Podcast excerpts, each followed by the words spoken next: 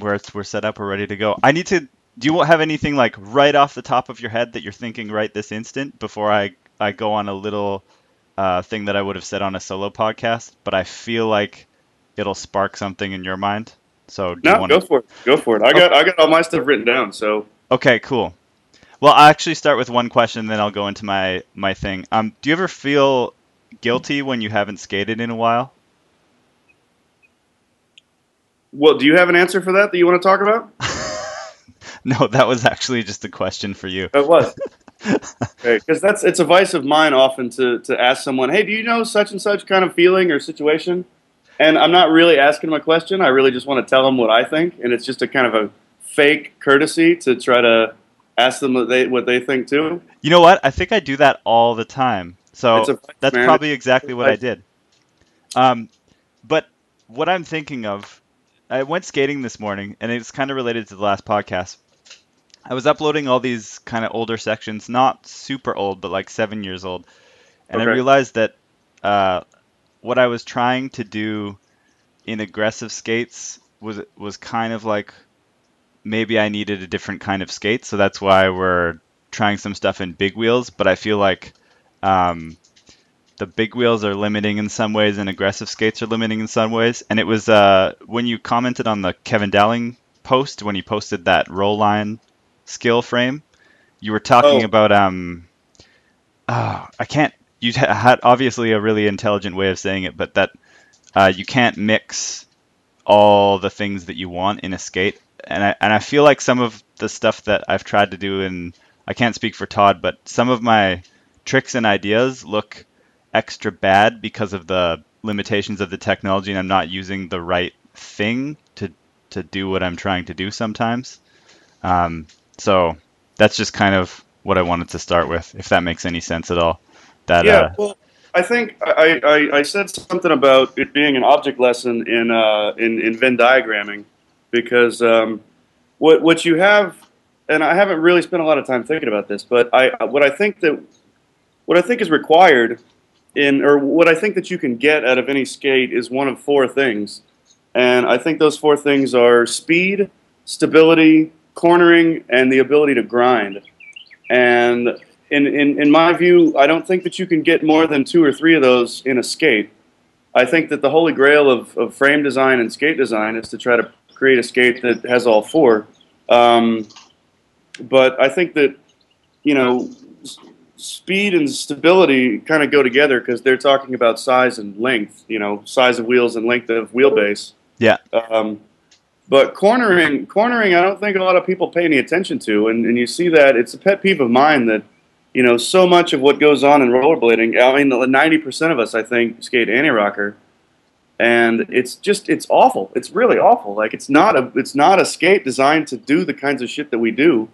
Um, and and and people people have have adjusted their skating to uh, accommodate anti-rocker for the grinding purposes, but the actual performance of rollerblading with an anti-rocker setup is just really miserable.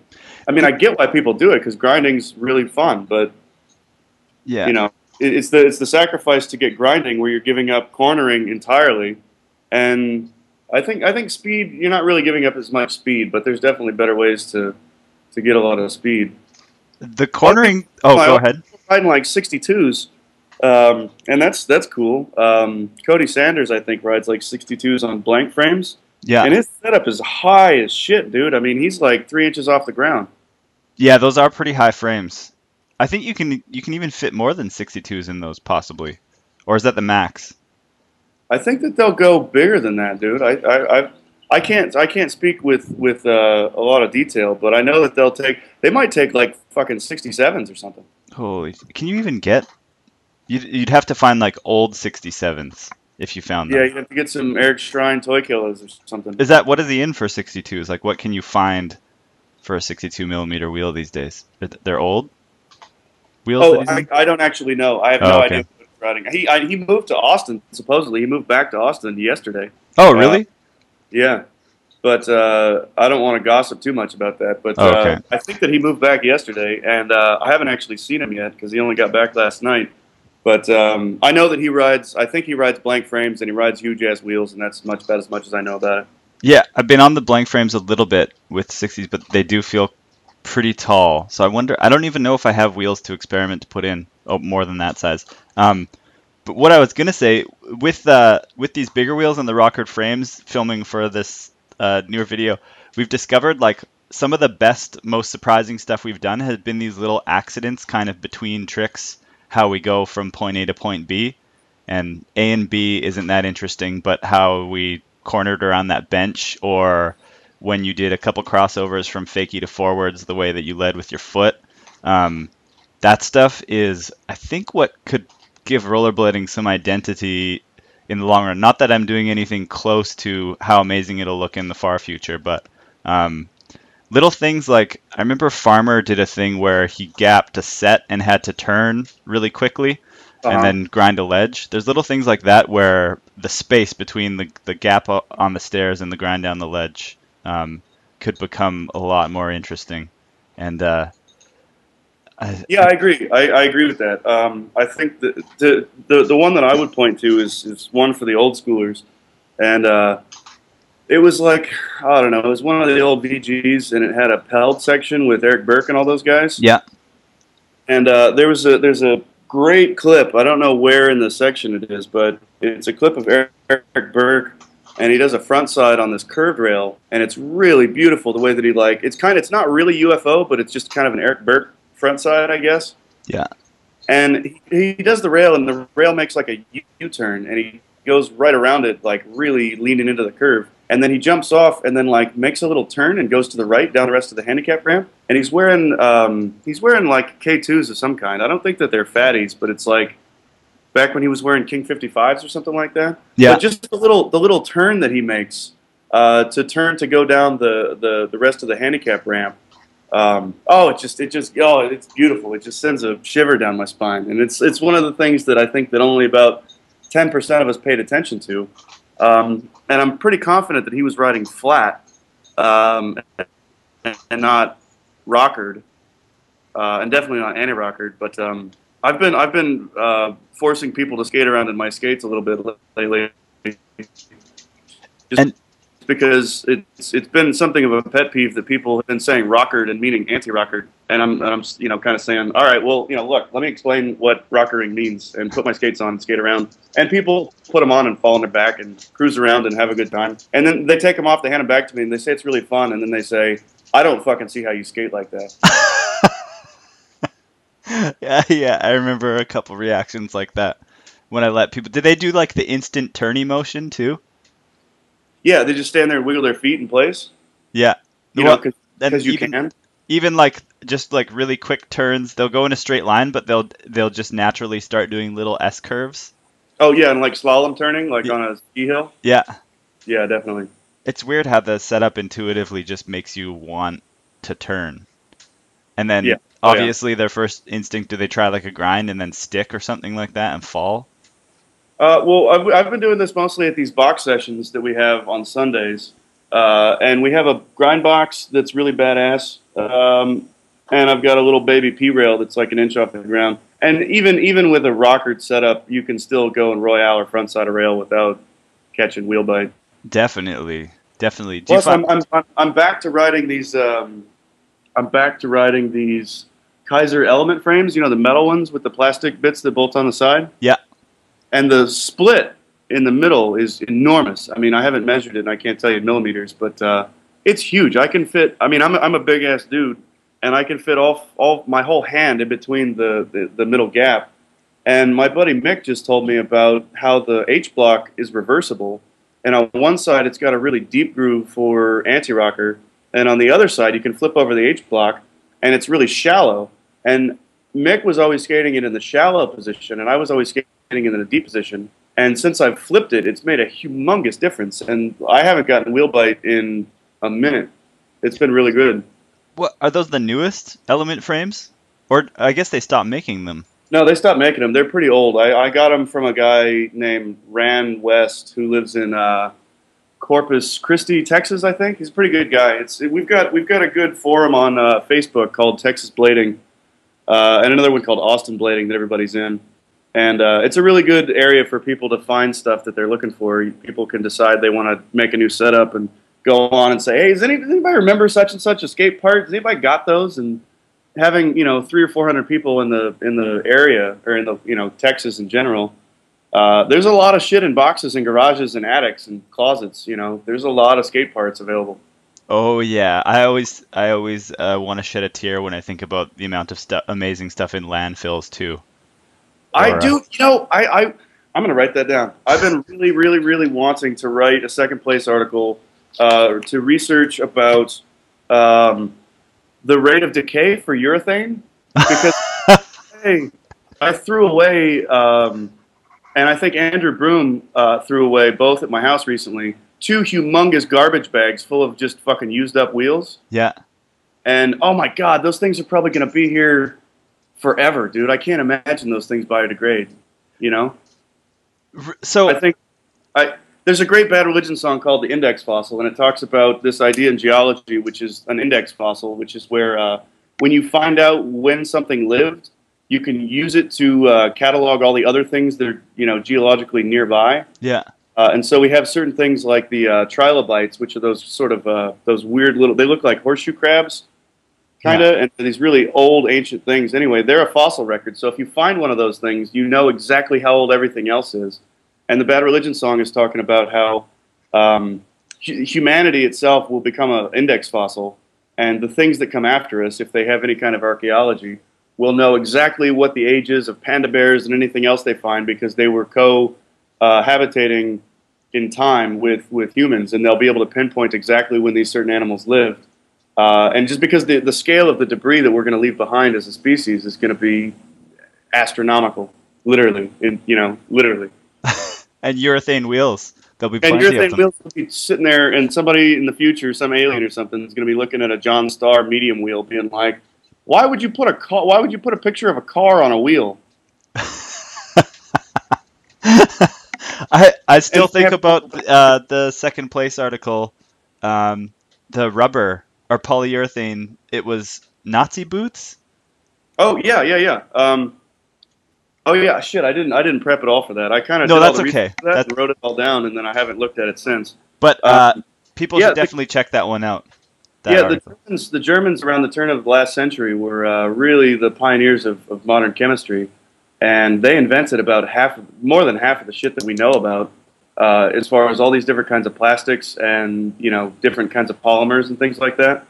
And uh, the actual urethane itself was, yeah, it was it was uh, invented by, uh, oh god, what's the name of that fucking company? Dupont? No. No, DuPont's American. Oh yeah, of course. That sounds very American. Um, give me, I got it right here. Give me one second. Okay. Where did it go? Where did it go? That means like their boots must have been that much better because of that. I feel like they were probably pretty decent boots compared to the other rest of the guys trying to go to war in leather bottom shoes. So they were really into inventing stuff. They is that uh, German engineering? Is that that's just a thing? They're just they have minds that can make awesome stuff. I don't get that. They they make a lot of good stuff, good quality stuff. I, I think, I, yeah, I think that there's a lot of cultural re- reasons for it. Um, but they, um, there's there's a really good series by a guy named James Burke called Connections, and he does a whole series on why the Germans started inventing uh, um, dye in the first place. So for forever, clothing was just kind of whatever color you got, uh, and the Germans invented uh, all the dyes, which are really hard to manufacture. Um, and and their their knowledge that they got from from the dye, um, sort of. The, doing the chemistry that's involved in figuring out how to make dye is uh, it it gave them a huge head start as far as uh, their development in chemistry. The other thing is culturally they value education probably more than anybody in the world. They've had universities. The university in the town that I was born in, Heidelberg, has been there since I think 1250, and it's still open. Wait, you Anyway. were born you were born in Germany? I was, yeah, in Heidelberg. It's in uh, Baden-Württemberg. In this, uh, it's just it's by Frankfurt is where the closest thing is. I did not know that. That The, okay, so the, the company, real fast, well, well, I've got it in front of me, is uh, IG Farben. And they're the same guys who manufactured Zyklon B, which is what they used uh, to, to you know, exterminate everybody in the death camps. And the uh, the guy the guy who who invented it was a guy named Otto Bayer, O T T O, and then Bayer. And it's totally not to be confused with the uh, American company called Bayer that makes aspirin. Yeah, because you inst- I instantly made that connection in my brain. Um, it's a good name though, Otto Bayer. Otto That- Bayer. Yeah. I mean, yeah. As far as Nazi names go, you want to name your children after Nazis, I guess Otto Bayer is a decent. I don't know that he was a Nazi, but he definitely did all their work. So Is and uh, so is Powerslide? Are they German? I think that no. Ooh, you know, I don't actually know anything about that, but I still didn't write it down that I need to write an article about urethane. Uh, decay. Oh yeah, sorry. That's that was the the big full circle there. Yeah, you got to write that down. urethane decay. Yeah, we can come back to that when we, because at some point I'd like to talk about some upcoming second place articles. Because Well, I'm. I'm getting back on the fucking horse with that. I'm going to write these goddamn things. Do you, yeah, because you don't have any. I was thinking that you may have like had some written and then you were just gonna release them when you want to, but I'm sure. Uh, yeah, you're incredibly busy right now. So There's like five of them that are half written, and there's probably five more that are just ideas that I'm still kicking around. Oh, that's good though because that that means stuff probably pops up when you're just like driving your car or walking around that you can quickly write down and then add to it. Well, that's the thing that, that drives me crazy about it is that, uh, especially when I first started it last year, um, a whole lot of shit happened, and I really thought that I would be a good person to weigh in and, and comment on some of these things. But second place itself hadn't really started yet, and so I wasn't in a position to do any kind of analysis before anybody knew what the hell it was. Um, not that there's a lot of people out there who know what it is, but you know, anyway, the handful of people who read what I write. Um, oh, I don't know. Just yeah, it, I, I want to get a couple of these out so that I can start doing some current event things because some current event things keep popping up, and I just think I, I'm not ready yet. I can't have that be the first one. I need to, but I'm just in my head about it, and I need to get over it. To do with skating, current event? Yeah, there's stuff that crops up all the time. I mean, all the time. Uh, the uh, the Euro, these. Do you know who Toto Gali is? Yeah. So he was just in Austin like a week ago, and he he and a bunch of other guys, including Joey Egan, uh, stayed here at my house or at my old house. We just my wife and I just moved into a new house, um, and it's been hectic as fuck. Oh, But, um, yeah. those guys were badass, and there was a ton of stuff that I could have written about those guys as far as ideology and exploration and and uh, rollerblading culture and language and all those kinds of things. And it would have been great to write it like the day after they left my house, but I had a hundred things going on, and I haven't written a second place article yet this year, so I just balked. I've got to come back to it. I might write that as my first one. I don't know. Well, that sounds exciting. Joey Egan's Irish, right? Yeah, he's kind of he's, he's he's real Irish. I mean, he's through and through Irish. But I think that he to, he, he told me that he lived in uh, in London since about like age ten or something. So he's been in London really most of his life. I think he's been back to uh, Ireland to live in Dublin here and there a couple of times, but his his his accent is much more uh, Londoner than than Irish. Oh, okay. I, was he the dude who just won uh, Best Trick? Yeah, for that corkscrew 720 or McTwist. Oh 720. man, amazing. That that's like a. I, I just love the way that trick looks. I've never done anything close to that ever on my skates, but when other people do it, I get really excited. It's a yeah, it's a it's a baller ass trick, dude. I mean, it's it, you're in the sky when you're doing that, and it, plus it was a huge ramp, dude. It was like two. It was like a ten foot quarter quarter pipe across like a twelve foot bank or something. Yeah. another ten foot quarter pipe. Yeah, it would have been a highlight in the late '90s if someone just you know gapped between that thing. Yeah. And now someone's throwing a 720. La- uh, probably one of my favorite ones of all time is uh, Latimer does one in feet uh, between two concrete quarters, and it's Oh, yeah. just it's so perfect. At Total Galley was the first person. Uh, we were at the Warp Tour in '98 or '99. Daily Bread would give like um, free passes, I think, because they Yeah. were one of the sponsors, and and Total Galley was on the Warp Tour, and that was the first time I saw the Remedy skates, and I'm I'm not even sure if. I'd seen the ad at that point, but it was really cool to see the way he used them on the ramp because his style looked way different than uh, hmm than normal ramp skating. So I I would love to know more history uh, behind that. Did you talk He's, to? he's he's a badass dude.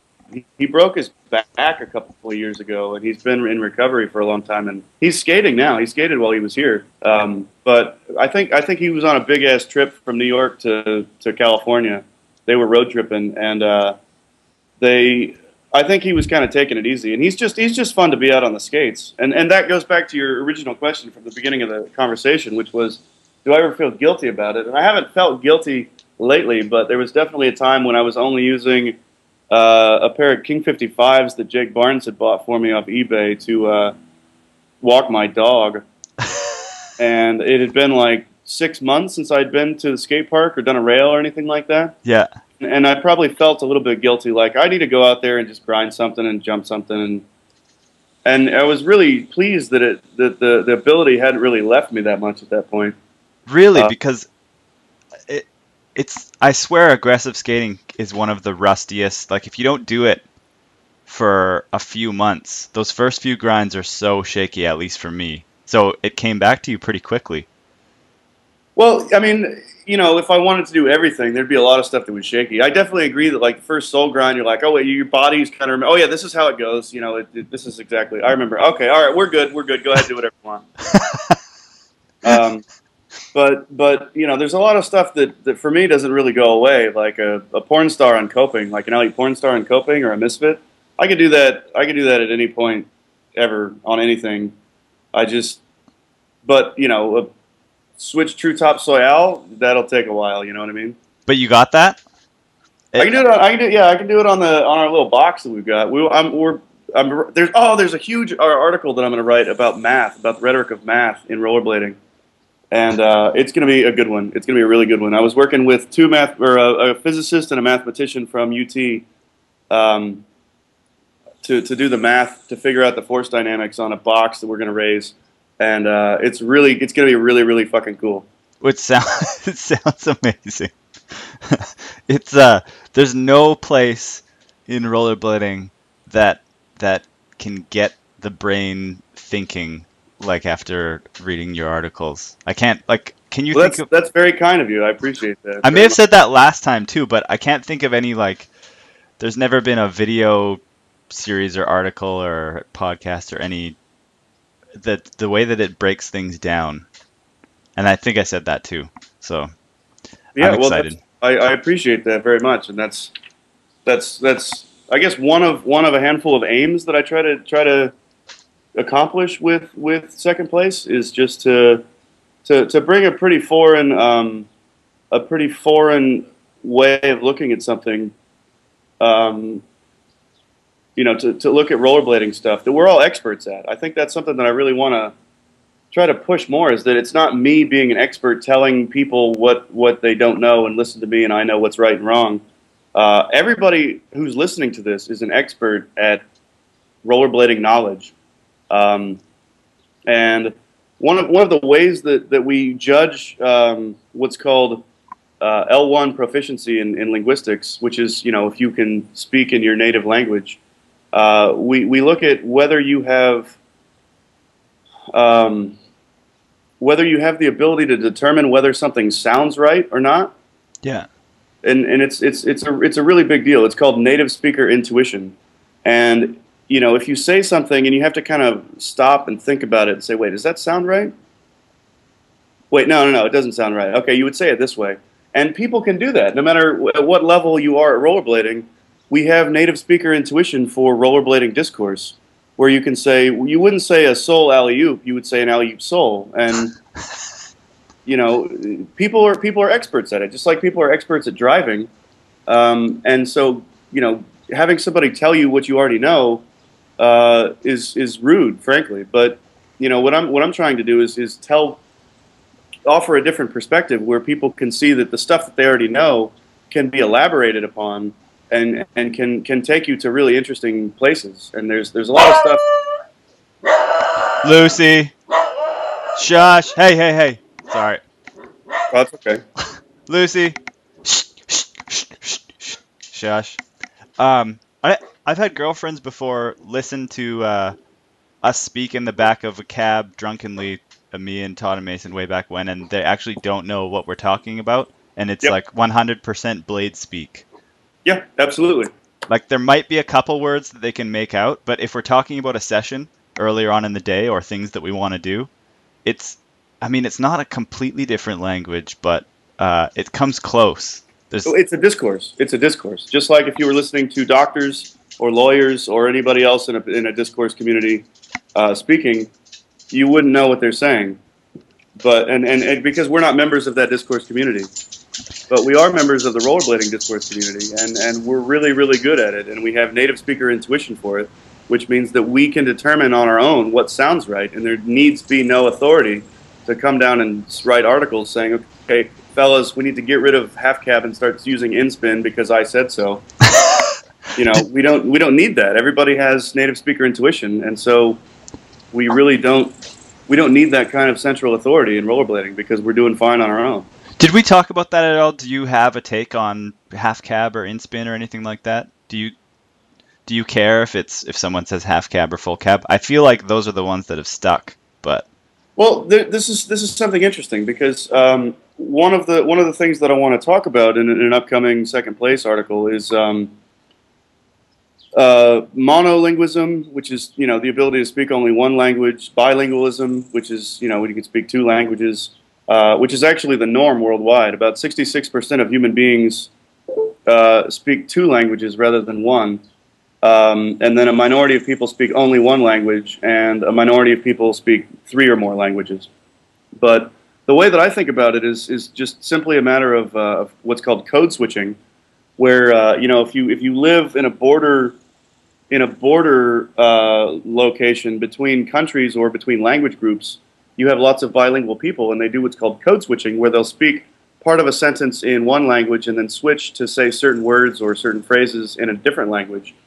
Um, and you know, when, when, when I'm dealing with that stuff, there's there's a kind of a, an older dialect, so to speak, for uh, for rollerblading. So that you know, when I say to my friend Jared McBay, you know, hey, do a do a um, Savannah, he knows exactly what I'm talking about. But if I say, uh, you know, do a backsav to Andrew Broom, they both know what I talk about, what I'm talking about. So to me, it's a matter of not privileging one discourse or, or dialect over another, and just simply being able to switch between for based on who you're talking to.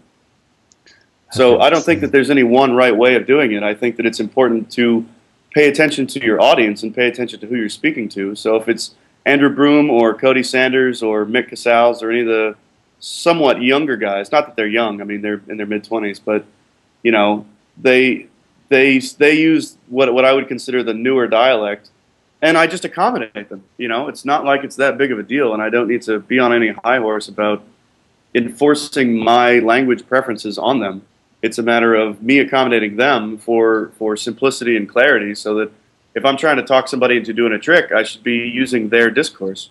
Same thing if you're trying to convince a, a german guy to stay up later with you and drink beer it's much easier to persuade him in german than it is to persuade him in english. That's what i was going to ask. Can you speak german? Uh, i speak german decently um, and i speak spanish decently so you're uh, almost. My Spanish is probably better than my German, but uh, talk about well, talk about talk about things being rusty, man. I had to. There was some guys playing soccer uh, the other night at the at the tennis court where we take the box to, and we needed to be able to use the court at the same time. And I was kind of the designated emissary to go talk to him, and there was a bunch of things that I wanted to say that I couldn't think of a word for, so I had to go back and try to say it in a roundabout way with words that I knew how to say and conjugate correctly to speak correctly. Um, and and and, and it, it's rusty as fuck, man. My Spanish is rusty as shit. My German's probably even rustier. That, but you're uh, so you're almost maybe trilingual, and you're a really good code switcher for Blade Speak.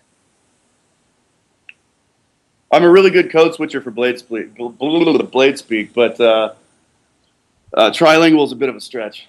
That's a that's like a skill, hey. When you're when you're out um, you're out skating and you have to speak to someone about like possibly moving a car or uh, or excuse me, can you get off this like a, a ledge at a skate park or something like that?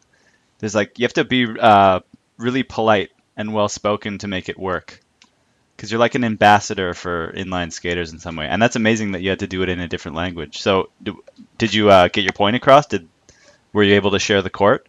Mm-hmm. Excellent. Yeah, yeah, I, I, I was, and uh, there's a, there's a rollerblader in, in Austin whose name is Michael Kraft, and he's really really great, and he's really uh, a, a, smart smart guy, and he's real forward thinking, and and uh, and he's a really talented skater too. Um, and he he was commenting that he was he he really actually enjoyed the fact that we were you know using the space together, that we were staying on our side and they were staying on theirs, and the ball would occasionally drift over and we'd kick it back and you know, people would occasionally sort of go into their side to get more speed to hit the box. And and I agreed with him that I thought that it was it was really really nice for for two very different communities to be able to come together and use the same space. That is really good. Um, that's that's really important even within skate parks sometimes. To there's sometimes where you can be at a skate park and feel that things are separate, and then every once in a while, I swear, without speaking anything, there's times where I felt like I'm sessioning with certain people even yeah. though we're not saying anything about it. Right. That's a big thing. So it, they were playing soccer. Yeah, yeah, they were these uh, uh, Mexican Mexican American guys, and they were they were they had probably thirty fucking dudes, and they were out there playing soccer, and uh, you know they're drinking beer and playing soccer, and we're skating and drinking beer. Like we're we're we're we're ideologically we're probably very close to one another as far as what we're trying to get accomplished in a Sunday evening. Uh, you know, get out of the heat, have fun, drink beer, spend time with the homies. You know, they're trying to do exactly what we're trying to do. Oh, that sounds glorious. I haven't had enough of that this summer. It's been far too busy. Did anybody kick the ball like back in and then do an amazing like lace an amazing trick in one in one kind oh, of line? Uh, you know that probably happened. It's it definitely happened, but uh, I don't know that an amazing trick. It's not like somebody did full cab true fish and you know kicked the ball back or something like that. But I think there was definitely a couple of occasions where you know somebody skated through and kicked the ball back, and then uh, a couple of guys were in the way and like looped around and then did a grind and jumped off. Because uh, rollerblades are one of the best uh, activities where you can combine other props with it. Have you have you ever thought about that? Mm-hmm. Um, so that more than any other activity, I think that you could kick a soccer ball and then do a trick the smoothest, more than any other thing. Unless maybe uh, parkour, I guess, could do some interesting stuff. But um, like you could make a whole section of kicking a soccer ball and doing tricks. I would love to see that. But I'm, I'm yeah. There's there's a lot of there's a lot of sort of uh, I guess I guess actually it's right inside of your wheelhouse kind mm-hmm. of mushroom, mushroom blading kind of stuff where um, you know you grind a rail that's rolling on the ground and that kind of thing. I mean, I think that that's that's really interesting. Um, one of the things that uh, as as a as a teacher of English that that me and a lot of my colleagues reject is that you know learning how to write should somehow be in service to all the other disciplines, and it's a big it's a big controversy because um, that kind of makes writing into a service discipline rather than its own freestanding thing with its own, uh, you, you, know, scholarly history and academic trajectory. Um, you know, we don't really want to be in service to anything else. And I remember one time when I was really little and I just started rollerblading. I was probably nine or ten, and uh, one of the neighbors. I was standing there with my skates on, and it was like a Fourth of July party, and the neighbor was trying to give me these sparklers to like skate up and down the street and like wave these sparklers. and I was just like, you want those fucking sparklers gone up and down the street? You take them your fucking self, dude. I don't have to fucking do this for you. You know, I'm not like a rollerblader for hire. You know, I don't want to do that. That sounds stupid to me. While I like the idea of, of being able to share space and to be able to do things like you're talking about, like kick a soccer ball and then uh, you know, uh, jump on a rail or a ledge or something like that. I, I, really, I really am not comfortable with the idea of, of, you know, rollerblading somehow being in service to anything that you know can be made a spectacle of. Ah, yep, yep. Because that's really where we lose clout, you know. Yep. I'm so much of a kook that I actually have something written down in an old notebook where I wanted to make a section where we tape a bunch of sparklers to my skates and then do a really uh, low shutter speed on the camera. And uh, so that's that's exactly in the opposite direction of what you just said. I don't know if we'll ever we'll ever do that one, but if if there's, I mean, things that are things that are fun are are, are obviously great because that's what fun is. Um, but I, I only start to get uncomfortable with it when it looks like you know we're we're just this kind of spectacle for hire and we're just a vehicle for other things. You know, I really like the idea that rollerblading is its own freestanding discourse community with its own pros and its own kids coming up and its own problems and its own sort of theory and pedagogy and everything else. I like that we're a sort of a fully fledged subculture It's a rather re- than just a leech off of something else. it's a really good point. How did you feel about seeing uh, Haffey do like the stuff with uh, shopping carts, and then there was the thing where he did like he pretty much did like a f- backflip 360 with a bike, and then let go of the bike and landed on his skates. Is that kind of go with what you're saying? In front Well- of like a large audience too. Well, the I, I see that I see that really as a as a kind of a, a dichotomy because on the one hand, I think that the rollerbladers see it and they think that it's hilarious fun, and because we know who Chris Haffey is, Yeah. we know that he could show up and ruin anybody in the world at anything from vert to a ledge in front of your house. Um, and and we we react symbolically different than other people would because we we we know who Chris Haffey is and we know what he can do and we basically already respect him.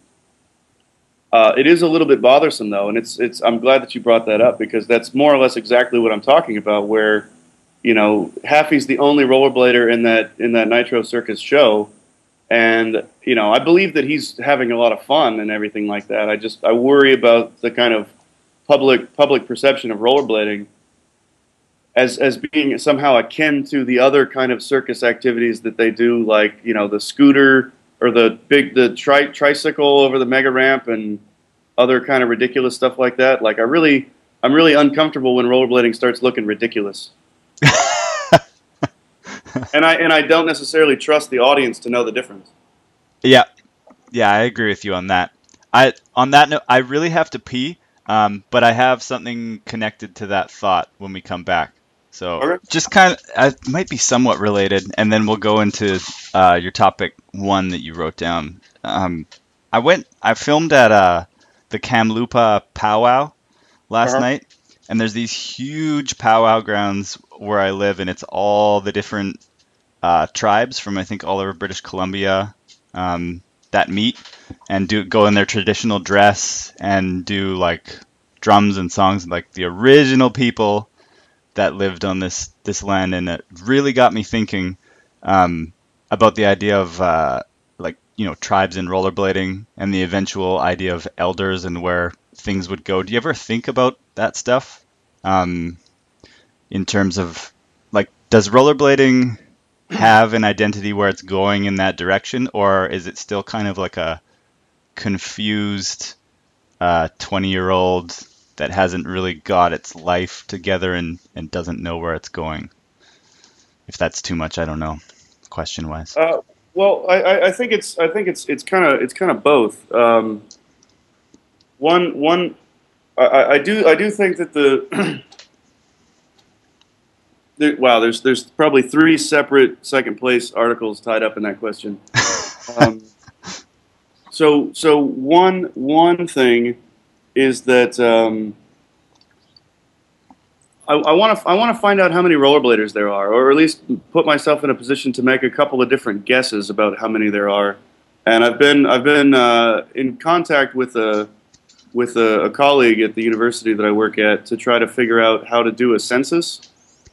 And the way that the way that census taking works is is that you have to try to build a model, and then you can look at other known data. So, for instance, you want to you want to look at say urban areas and figure how many rollerbladers are there per million of a regular population.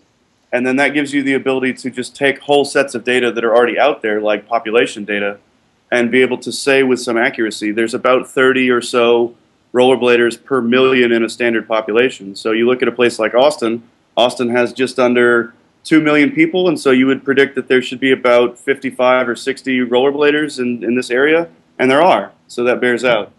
Um, but you know, one of the the other thing that, that that I'm interested in doing that for is because um, I'd like to try to get a sense of how old are we. and and I feel as though our median age is starting to creep towards 30 rather than creep towards 20. Absolutely. Uh, in the early ni- or in the mid 90s, I think that 20 or so was probably the median age, and that means you've got about 50% of people who are 25 or or so, as you have people who are 15 or so. And it may it may not be a 50-50 split, but that's at least the kind of thing that I'm talking about. Um, and so I think that there there is there is a major division where I think that the older guys generally are are kind of a little bit more calm, at least in their affect, where they're pretty content to skate a rail that's not a bust and skate a ledge that's not a bust, and skate in skate parks and have box sessions and things like that. Because, you know, speaking for myself, you know, I, am not trying to get kicked out of anywhere. I'm I've fucking had it with that. I've been yelled at and screamed at and handcuffed and put in cop cars and, you know, just people have been being an asshole to me since I was 14, and and I'm tired of fucking dealing with it. So I'm quite content to lobby the city and get a you know handicap rail put in the skate park and just skate that, um, rather than go all over town and get kicked out of ten places in one day.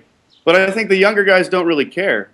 I think the younger guys are exactly how we were when we were younger, and they don't give a fuck, and they don't want to put up with any attitude or shit, and they'll talk back and start fights with security guards and God knows what else. And it, that's a, that that's an important part too of the uh, of your skating history. I think, like, if you were to just be a kid that skates skate parks, I think you'd lack some of the important stuff that street skating has to offer. Well, yeah, and, and I mean, I think that I think that a lot of rollerbladers and, and action sports people in general, maybe with the exception of people who are accustomed to having to accustomed to being accommodated, uh, you know, so all of BMX, rollerblading, skateboarding, uh, any of those kind of things, you're going to have people who are used to getting kicked out, yelled at, called faggots, called whatever. Um, and that's and that's probably across the board. You know, the, the, the douchebaggery knows no boundaries. Um, but other sports like snowboarding and and uh, skiing and wakeboarding, you know, they, they kind of go do their own thing in places that are more or less designed to accommodate them. Um, and so I think that their experience would be somewhat different from ours. Um, but yeah, so so I, I, think that I think that as far as the, the question you asked, you're, you're saying, do we have a kind of a, an identity? And I, I think that as long as we have new people coming in and old guys staying around, uh, we have a kind of a balance where there's there's some maturity and some ability to get you know get organized and do things like you know like the Colorado road trip. You know what's his name's been running that for like fucking 15 years now or whatever. Um, and it's going on right now. My buddy Jared and Jan Welch are up there on it right now. Oh, uh, sounds so good. And I, I think I think it's it, at the moment it's going to be probably 10 or 20 more years of that kind of mixed identity, um, where we have some old people with some institutional memory who can say how things were and how things are and how they expect things to be because they've got a lot of experience. Um, but at the same time, you got a lot of kids mouthing off, and you got a lot of people skating street and still getting kicked out of places, and you know, you, you have both. I think that you really have both, and that's uh, a good thing. But yeah, one of the one of the, one, the the article, the other article. So the one the one that I wanted to do was about the population and to get some kind of demographic data about us together. Uh, but the other one is is this uh, this this idea that I've had kind of turning over and over in, in my head for the last say year or so, where I'm I'm curious whether rollerblading uh, thrives more on on order or more on uh, or more on disorder.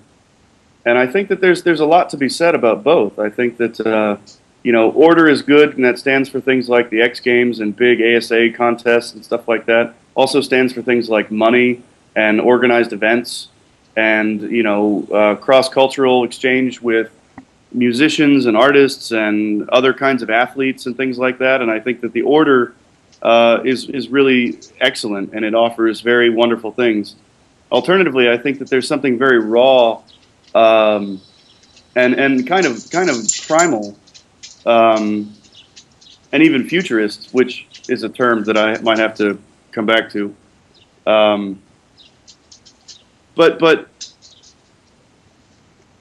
as far as anarchy is concerned, rollerblading is fantastic for the for the anar- anarchic reasons that we don't want to be led and we don't need any leader and we're doing fine. And back when things were sort of in the dark days where there were no magazines really to speak of and uh, stuff was intermittent and really it was the BMAG message board that was holding everything together around about 2005 or so. Um, it was total fucking anarchy. And I remember talking to Jake Barnes having been out of the scene for a while and him saying, "Yeah, really, it's it's BMAG is the only thing holding it together." And it's like fucking Lord of the Flies, man. You go in there, and they don't give a shit who you are. They'll just, you know, they'll tear anybody down or hold anybody up. It's it's totally at the whim of that community. and and I'm not I'm not talking shit about those guys. I'm saying that they have performed a service that was really really um, valuable because it held the scene together globally in a way that nothing else could. Yeah. And so I think that we we have this this kind of uh, dualism or this dichotomy where we're co-constituted by both order and chaos, the sort of cosmos and chaos that that co-constructs us, and it's it's a kind of a yin yang. I, I, I think that it's it's a it's it's a it's a notion that has stuck around for thousands of years because uh, a lot of things are constitu are, are, are built from uh, those kinds of dualities where you have the two extremes create uh, a, a, sort of a uniform middle. Um, I think that rollerblading is that way. I think that me and my wife are that way. Yeah. Uh, I, I, can think of a dozen friendships that I've got where, uh, you know, I'm very different from somebody who's a close friend of mine, and they bring certain things, and I bring kind of the opposite. Um, and it works, you know. And so I, I think that our identity uh, moving forward is is going to continue. I think to be one that's co-constructed of both uh, cosmos and and chaos. Seriously. Wow. Again, why second place is awesome. That uh that you're able to break it down and think about it that way. I uh well, cheers, man. I was thinking about how skiing's going to be in the Olympics. I think it's skiing half pipe and I think slope style with rails and things. Oh wow, okay. Which is kind of insane, and and uh, snowboarding was in the last one, and and do you think out of that order eventually something like that could happen? Do you ever reflect on the idea of rollerblading being incredibly? Uh... No, it'll never happen. It'll never happen, and I'll tell you exactly why. Okay. the cognitive load required for rollerblading is enormous the the amount in everybody who's had a girlfriend who's expressed some interest or a boyfriend for that matter who's expressed some interest in learning the names of things you really need to become fully indoctrinated into the entire culture and you really need to become uh, a, an L1 speaker of rollerblading discourse to understand even what the fuck is going on. You know, if you look at figure skating, you have to know what all those things are to know why one person got silver and one person got bronze and there's a ton of knowledge that you have to have to do it. And people have been willing to make that commitment because, uh, you know, uh, figure skating, for instance, is the kind of thing, gymnastics is the kind of thing where um, it's been around for a very long time and people who don't do it care about it. Whereas, you know, rollerblading has a very, uh, a very long and high hill to climb to try to get people to understand the difference between a true spin top sole and a true spin top soyale, you know, we're, we're already dealing with that within our own community where there's a lot of younger guys who don't know the difference and don't give a shit. And they do it, you know, one time and it's clearly true top soyale, and they do it another time and it's clearly true top sole. Um, and they don't themselves register a difference. So when we're asking a community to care, uh, there's a humongous amount of knowledge that they have to have to even be able to discriminate one trick from another. Whereas if you look at snowboarding and you look at skiing, particularly if you just look in the grinds, especially the skiers, they tend to do like what we would call like a like a double makio or a or a um, a double negative kind of a grind, or they do front sides. And the only thing that they do is do bigger and bigger spins or flips to those grinds. But there's really only two grinds to pick from. So it's really easy. The, the cognitive load, in other words, is much less if you're talking about a dude who can do uh, 540 to front side, and then you've got this other guy who can do 900 to front side, You know, the, well, that guy clearly did a better one because he did three turns or two and a half turns to grind, and the other guy only did one and a half. So clearly, the guy who did the, the, the, the twice as many turns to the same grind is better. So, you know, what you have to understand about it is much, much less. And anybody could probably watch uh, a ski contest and see, okay, that guy did two backflips and that guy did three backflips. So I'm going to go with the guy who did three backflips, won the contest. And you're probably going to be right. And is that why uh, skating doesn't translate well to television to a wider audience? Do you think there is a way to portray skating that would that well, the, would? The, the, announcers from from Arlo to Matt Mickey and, and and others who have been announcers have really struggled over the years to try to uh, both accommodate the language um, that that the that the television company will accept. Like you can't say porn star on TV. Uh, uh, you know, and, and so a guy goes and does a porn star, and you've got Arlo sitting there having to say, "Really good alley grind down the rail." I've never thought about that. And and it's because you can't say that on television. Yeah. You know, and and even if you did, no one would understand what the fuck you're talking about. It doesn't it doesn't automatically mean oh it's definitely you know a porn star and not a alley unity or a Savannah. No one fucking knows what that is. The only people who know what that is is rollerbladers and it's it's way too much knowledge to expect an audience to to get. That I mean, one of the reasons why BMX is so good for TV and so good for live audience is because a 360 on a bike is a scary, crazy fucking thing, and a backflip on a bike is a scary fucking thing, and a bar spin. They're all really simple, really intuitive things. Like, oh, he jumped up in the air and spun the handlebars around. That's really cool. Oh, he spun the bike around but held on to the to the you know, and they, and all their names are intuitive as well. You know, uh, uh, a nothing is where you com- get completely off the bike. A no hander is where you take your hands off. A bar spin is where you spin the handlebars. A backflip is a backflip is a backflip. A 360 is a 360, and and you don't you don't need to know the language. You know, the language is intuitive but you tell somebody, you know, oh no, it wasn't it wasn't in spin, it was outspin, and it wasn't 270, it was 360, and it was the top side. So you know, when you got half the people saying hard spin and half the people saying hurricane and half the people saying in spin 360 topsole, uh, you know, we're having trouble with this, just keeping order within our own house. And the idea of expecting an audience to suddenly care what's the difference between in spin and outspin and whether true spins can go to frame tricks like that's that's a that's a, a cognitive demand on an audience member that's outrageous. And it's probably more technical than even something like figure skating. Yeah i think it is too. Well and as it as we go on uh, into the far far future it's going to get even more complicated i think because the way people come in and out of tricks are going to need to be discussed too. And i mean is well, that going I'm, I'm a linguist for hire and i'll be happy to keep writing these things like uh do you do you see um, skating going still in this grind heavy direction? Is that is that what it is? Or do you think that some other influences are going to melt into it? Because when you think of the history of skateboarding when it was uh, when freestyle started influencing street tricks like there was just people doing weird stuff on flat ground and when those guys kind of started experimenting with street skating could you see anything like that? That's like a combination of slalom skating maneuvers and pivots and things like that, with grinds becoming a more standard thing with actual trick names and, and everything like that? Or do you think that the two are just so separate that they'll never melt together into something standard? Um, I would say that uh, grinding is absolutely the mainstay. It's something that we can do better than any other action sport because we have much more variety.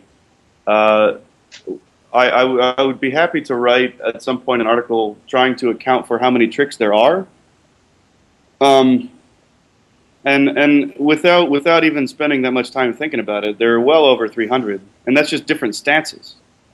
Doesn't count half cab or spin in. Just how can you put your feet on a rail and go down the rail? There's there's more than 300 easily. Yeah. Wow. Wow. uh, I think Cody. I still haven't checked it out, but on Toxbo, I think that's the name of it. .net. There's a trick list. I've never checked it out, but do, is there? Oh, Yeah, I looked through that and I thought it was pretty handy. Um, I, I, I, I think that it, it should probably be a long term project of mine to try to produce like an infographic or something. I need to get in touch with a graphic designer. Uh, and I might be able to use the gal who helped me get my logo together for second place because uh, she's really good. And I think, but it's I just worry that it's a lot of her time, and I'm only getting her like, you know, six pack of beer and taking her out to eat dinner to, uh, you know, have her spend six hours putting a logo together. That's uh that was on your um that was on the list here. So, so the, it's, the I would worry about the. Oh yeah, okay, yeah, we can cover that while we're yeah we'll just yeah we're on it right now as we go. Okay, yeah, so so um, and, and, and that's actually good because that that's part of an answer to your question. Um, so I'll, I'll, I'll say that first. One of the reasons why second place is called second place is because um, that's the grinding location you know, first channel, second channel, third channel. The second place is the grinding channel. And that is the mainstay of what we do, and that's where our, our talent lies uh, relative to the other action sports. And, and I think that, I, to answer your question, I really think that uh, grinding is going to stay at least 60, 70% of what we do forever. I mean, we're grinders. That's who we are. That's, that's 60 to 90% of what we spend our time doing. And if you ever have any doubt about that, fly down here to Texas and skate this box that I have built, and you will have the most fun you'll have ever had in your life. It's the funnest thing to skate.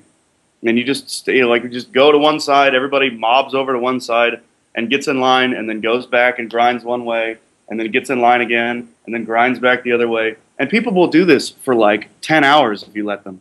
I always have to like, all right, fellas, I got to go to work tomorrow or I got shit to do, so we've got to wrap this up and everybody's oh, one more try, one more try. I've almost got this. I'm like, all right, another hour goes by. Like, there's nothing funner than skating a box for the vast majority of rollerbladers. You know, grinding, grinding is what we do. It's what we're good at. It's what our skates are designed for. And we've made great sacrifices to to accommodate that. You know, we've given up middle wheels. We've given up turning. We've given up the ability to carve and corner. You know, we've largely given up all these things just so that we can grind uh, and every every single frame and sole plate design that's come out in the last 20 years has been getting more and more specialized to accommodate grinding. So I do think that the the kind of mushroom blading and the kind of uh, freestyle and gaps and spins and other kinds of things like that are are are, are gradually getting more um, prominent and occupying a larger percentage of what we do. But I still think that grinding will be the baseline forever. That's that's uh it's so interesting you say that. When I kind of reflect back on I haven't had a lot of box sessions in my time, but the ones that or even just like a like a P rail session at a little shitty skate park, they mm. are so fun. I I don't know what that is or or what like what instinct in us as humans what that what that is related to, but I just remember having so much fun. Richie Eisler's house specifically, I remember his the way that he would build his uh, it wasn't so much a grind box as it was a, it was like a rail on this board that started out high and went lower and it, you could really figure out how he learned all of his shit because it was like you could start higher you could start lower you could learn a mm-hmm. trick on the lower part and then move up but yeah. What is what is that? Just getting in a line and hauling ass towards something, and doing a grind with a bunch of people. Like well, yeah, I think there's a lot of things that are really kind of uh, fundamental to rollerblading in that, and and one is that we see again. I would point out that we see that that balance between the kind of cosmos and chaos, the kind of order and disorder, where you know, uh, we, we do have a part of our identity where we like order and we like getting in line and we like waiting our turn and we like for there to be order. Um, but we also in, in, in, Texas, and I think that it's used elsewhere. But you know, the term rebate, where you know you've been working on a trick for the last three or four tries and you haven't got it, and you just got really close, and there's 15 guys waiting in line. Everyone in our community, in roller in, in, in Austin anyway, can call rebate. Like, dude, I'm about to fucking get it. Let me fucking have one more try, and I could be done with this fucking stupid ass trick. You know, and everybody, yeah, fool, you got it, you got it. Get out, get, get up there, do it, lace that shit, fool, get it, get it. And you get you get this sort of temporary, sustained chaos where people get rowdy and they cheer for each other. and and it's really, um, you know, chaotic for a moment, uh, and that's kind of tolerated within. Okay, but yeah, okay, so you did your trick. Now get back in line. Rebate. and and so so I think that I think that there's a lot of things in the box session that speak very very much to or speak directly to to our kind of core where we thrive on both chaos and and order. Uh, I keep using cosmos. Cosmos is the Greek word for order. Cosmos and chaos are the two things that they thought constructed the universe uh, before the pre-Socratics came around and thought it was made out of water and air and other stuff like that. Uh, and then, of course, the four elements, you know, the earth, wind, fire, water, and ether. I guess Aristotle came up with ether is the other thing, but that, that doesn't matter. Um, I, I, do think that a box session sort of uh, embodies all of the things that we do. It, you know, we like to do, you know, to jump over the box. Jumping over the box is fun. People do it every time we do it. People also like to slide across the top. People like to skate around it. People like to grind it. People like to do training wheel tricks and wheelbarrow tricks and circus tricks like that because they're fun. Um, we also like to snake each other for fun. We also like to get in line and wait our turn for fun. So I think that that, that same dichotomy between order and chaos is uh, is is is really um, well displayed in a box session. God damn it! You're really making me want to have a box session. It was uh, it's King of the Street in Calgary, a big street contest, and the Valo 5 premiere this weekend. And since I had to work for the long weekend, I couldn't oh. make it. And now talking about this box session thing is really making me, it's it's hurting that much more, Frank. But I know. I'm sorry. Sorry. No, no, that's okay. You're also kind of like uh, you're returning me to my grinding roots when I talk to you. I, I never, you know, I I get angry a lot of the times about like my own experience and history of skating that I grinded so much, but talking to you, I do kind of think about the importance of grinding. It, style style wise, and I've talked about this on other podcasts. A really nicely uh, executed grind down something or across something that the kind that just makes you go, "Oh shit!" That's just something so specific to rollerblading that yep. That I love. And it, uh, you know that uh, that fast shoes section that I posted. Um, the backslide to alley topsoul that you commented on. I mean, oh yeah, uh, really, uh, Gil Gil Velasquez or yeah, uh, that's tough as shit, dude. And that's one of the things that certain skates enable. You know, a lot of the skate designs, uh, you know, razors are really good skates to do a back Nugan on a rough ass ledge. And, you know, K2 fatties were perfect to do a fucking backslide down a kink rail. I mean, one of the things that I actually lament, not that rollerblading has spent too much grinding or not enough time doing cones and stuff like that. The thing that really disappoints me the most is that people haven't really been able to take advantage of the variety of skates that are available so that you could do certain tricks with one pair of skates and other tricks with, with a different pair of skates or different frame setups. You know, I mean, I have probably 25 pairs of skates in my garage and I I skate maybe one or two at a time at the most, and typically one.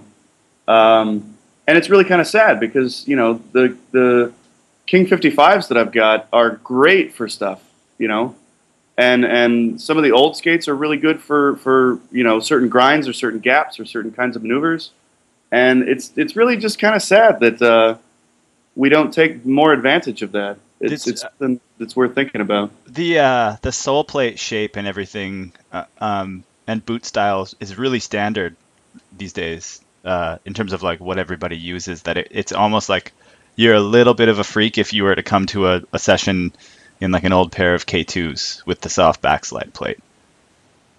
That it that it would be kind of a weird thing. And I try I took those skates out for a rip the other day. It's almost like a different style of skating. It's like having to relearn royales, pretty much. Yeah, I, I can I can I can agree with that. Um, I don't know. I think it would probably it would probably vary scene by scene. If somebody showed up with uh, a size nine pair of K twos, I can guarantee you that every single person who wears a nine would want to skate them in our scene. It's true, Micah, you know, Micah Yeager brought out a pair of brand new uh, red. I think they were red uh, Scott Bentley Oxygens Oh shit. and he had them set up with uh, the the UFS or, or no, I don't know if they were UFS, maybe they were Senate frames, but they used to have those little adapters so that you could put regular frames on, Yeah. and uh, for for oxygen. It was a very brief moment in time. It was probably the end of '97 or '98, where that that sort of old school skates with no sole plates temporarily overlapped with the new style sort of razors flat kind of skate, and everybody everybody there, they were, I think they were size nines, and everybody there who could put their foot into it took them out for a test run. And what happened, like trick wise? Were there was there some surprises in terms of like how people could lock things or how they slid? I, I mean, people were mostly just doing kind of a, a sole and a front side and a back side and a makio and stuff like that. And I think that a lot of the younger guys are just kind of horrified at the lack of sole space. That's I hey, I am still a firm believer that souls are too big. I, I, that, oh, Lucy, that could just be me though. I don't know. Did we talk about soul size preference on the last podcast? I don't I don't know that we did. Um, because what's your what's your take on it? I on the last podcast I talked about how a soul grind for me is still related to the kind of original stance where your foot is torqued over and you're almost on the outside of your Yep. foot rather Yep. than standing on a platform like uh, Yeah, I think I follow. and that and that heel plates the the first soul grinds heel plates weren't part of it that if you were to imitate a soul grind in your bare feet your heel would probably lift up off the floor in terms of how you transfer your weight so Uh, yeah.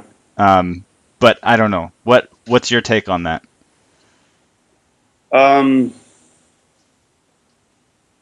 well, I mean, the, the, the flat sole is, is the flat sole and the split frame are probably the two most longest lasting innovations that we've created in rollerblading. Um, and I think that everybody definitely has the right idea. We're getting close, I think, to what the final skate design will be, or at least for a while. I think that if we look to skateboarding, you know, they tried all kinds of different shapes. You know, they had the sort of symmetrical ones, and they had the kind of penis shaped ones, and the kind of cobra head shaped ones, and then before that, they had the little tiny ones that was like slightly bigger than one foot. Uh, and they've kind of arrived at a sort of um, semi semi symmetrical design where the the only difference really is that the nose is a little bit, or the trucks are set back from the nose on the front. Um, but you know, we're a lot of a lot of the ideas have been tried. You know, should a skate have a cuff? Should a skate not have a cuff? Should it have a sole plate that's separate? Should it be integrated? Uh, should the skate be soft boot or hard boot?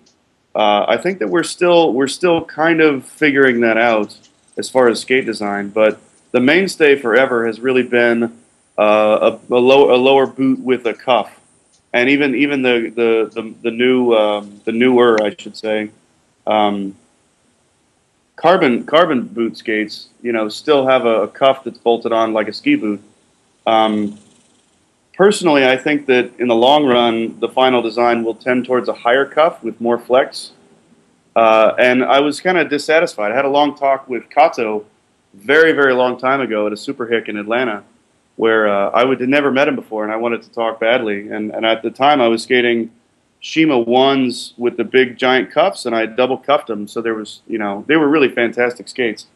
Uh, and I was going higher with the cuff, and he was thinking that the remedy to the skate design problems was a lower cuff. And I personally think that a higher cuff is the way to go. We just haven't had anybody do it and put somebody like Haffey on it to jump off of buildings and shit to convince everybody that that's the way. But my my prediction long term is that cuffs will go back to being higher, but we'll have a different mechanism for flexing. Um, and that that's, where that- that's or- just that's just my prediction. that and that's where you talked about before the argon uh, skate Mm. was good cuff wise and did you Yeah. see the i haven't really investigated it completely but it looks like the the seba aggressive skate is, is pretty high from what I've i've seen that, but I haven't actually seen one, and until I get to actually hold a pair in my hands, I'll have fucking no idea. If those Uh, guys, if any of those guys are listening and they want to mail me a pair, get in touch. I've, I'd love to look at a pair. i'm really interested to see how that skate goes because the price point is i think it's going to be the highest for any skate on the market like i can't remember what was the highest price point for a skate of all time there was like these these UFS uh, Thrones Dominique Sagona, and they came with physics frames, and uh, they had like the chrome cuff. Or I remember those were like in the upper 500 range. But do you have any memories of skates being like Ooh, in- 550 or 600? In, in Canadian dollars or American dollars? Um, in American, I think they were up there. I don't. I, I mean, I'm I'm not wrong about that. necessarily the best person to ask, but I don't actually recall a five hundred dollar skate. I swear, or maybe it wasn't that much. But I, Uh, I know for a fact that those uh, those USD, um, what do you call them, power blading skates are like four eighty nine or something like that. oh, really? Wow. Uh, I mean, they're they're fancy ass. I mean, they're they're impressive skates for sure. They're carbon. They've got big ass frames, big ass wheels, and they come with like bone Swiss bearings or something like that. Like all those parts add up to five hundred dollars, and I can see that. But Yeah. I don't, on my own, want to spend five hundred dollars for a pair of glorified reg skates. Have you uh, tried the carbon skates or any kind of carbon skate? Yeah, I skated a pair of uh, USD Carbon twos. I guess there's a uh, a guy in Austin who's Russian. His name is Dmitry, and uh, he's got a pair of size 12s, and they were just a tiny bit too big for me. And his skates were set up uh, uh, anti-rocker, and so I cruised around on them, and, and I really felt like this, the cuff was too low, and it dug in at the lower part of my ankle. Yeah. And I really, really didn't like that. But as far as the actual boot lower, um, I think they're great. I think they look great. They perform great. People seem to be able to skate really well in them. Um, I just long term, I'm I'm betting I'm betting on the minority opinion that the high cuff will be the way. It's really interesting. Is there any skate on the market right now that has a higher cuff? Because I can't think of one really for aggressive. I can't think of anything. They've they've even chopped like a like the Valo cuff is chopped down quite a bit from the original M12 cuff. Yeah, I've got yeah I skate Valos right now, and uh, I've got a pair of uh, in my garage. I've got a brand new pair of a sim almost brand new pair of the original white um, Majestic 12s. It, oh, nice. I And when I put mine on things are outrageously high, dude. They're not symmetrical; like they go way higher in the back.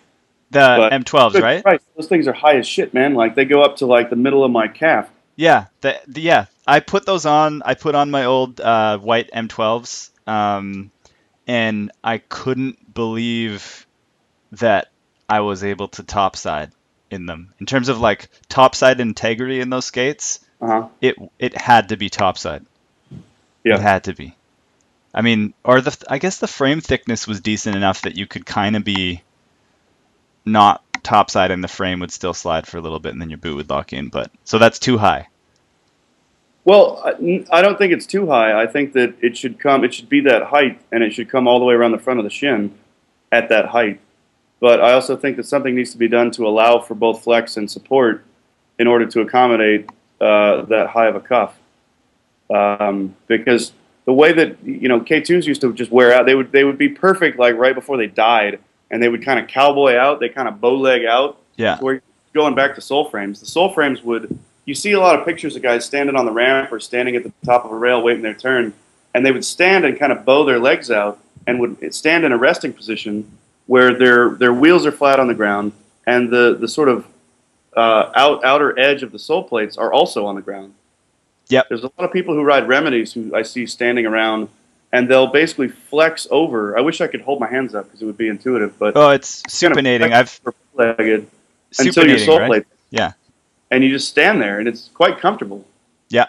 It Yeah. doesn't look comfortable, especially to somebody who's never seen it before or ha- had their feet in skates for 12 hours. But it's surprisingly comfortable, to, especially for me anyway, to just kind of arc over. I mean, I'm sitting that way now. I didn't even notice it. Yeah, Uh, I'm curving one of my ankles too. And when I stretch, like when I go out to touch my toes, Uh-huh. uh, my ankles bow in instead of go flat like that. Yeah, yeah, yeah, yeah, yeah. But as far as as far as sole plate design, um, I, I just it's it's it's it's something that's not talked about enough, which is um, most skates most skates when they come from from whatever manufacturer uh, are are optimized for a certain setup, and that means that what they're designed for is to have a certain wheel at a certain height with the bevel on the lower edge of the frame and the outside edge of the sole plate all in in concert so that they they set slide and they don't they don't frame out when you you know turn a corner.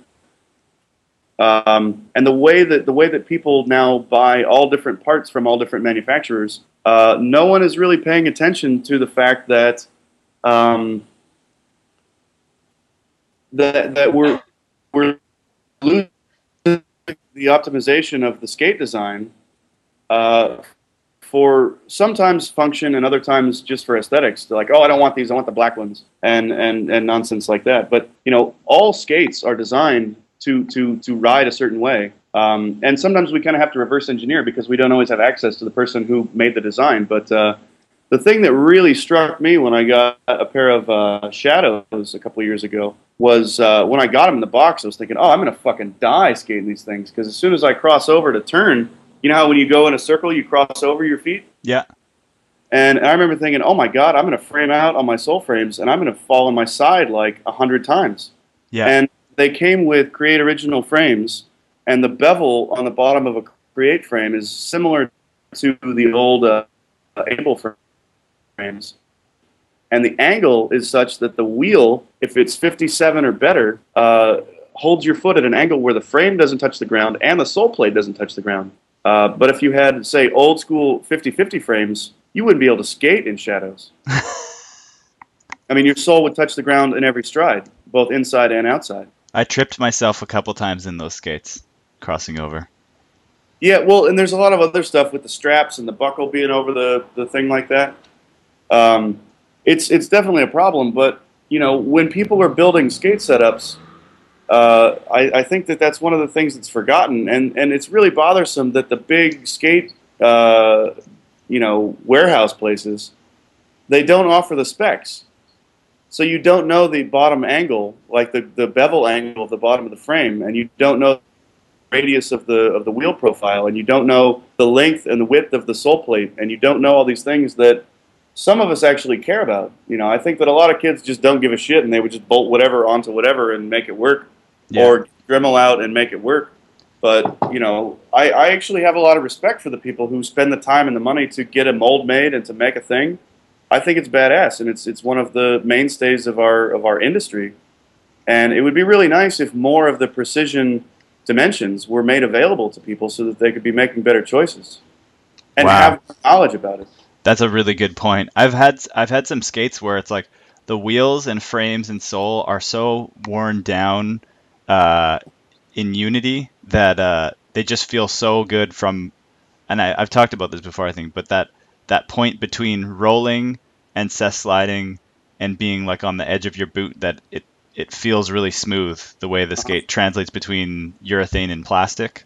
Yep. Um, and that's something that like it takes a long break in with your skates to get them to a point that suits the way that you bend your ankle and transfer your weight and everything like that. I, I totally agree. The only thing that I would add to that would be to say that when the skates are optimized and when you're riding a setup that is optimized, meaning that the wheels accommodate the, the, the geometry of the frame and the frame accommodates the, the geometry of the sole plate and the sole plate accommodates the geometry of the boot and the liner and so on, um, you can get a brand new setup if you if you you know know enough about the if you know enough of the specs you can put those things together and have a pair of skates that does that right out of the box and you don't have to wait until the skates are like on death's doormat because K2s were famous for that like K2s were perfect like a month before they were trash Yeah. I mean Yeah. those things were ready to fucking roll for real and then within a week or you know within three weeks they went in the bin they were just done Yeah.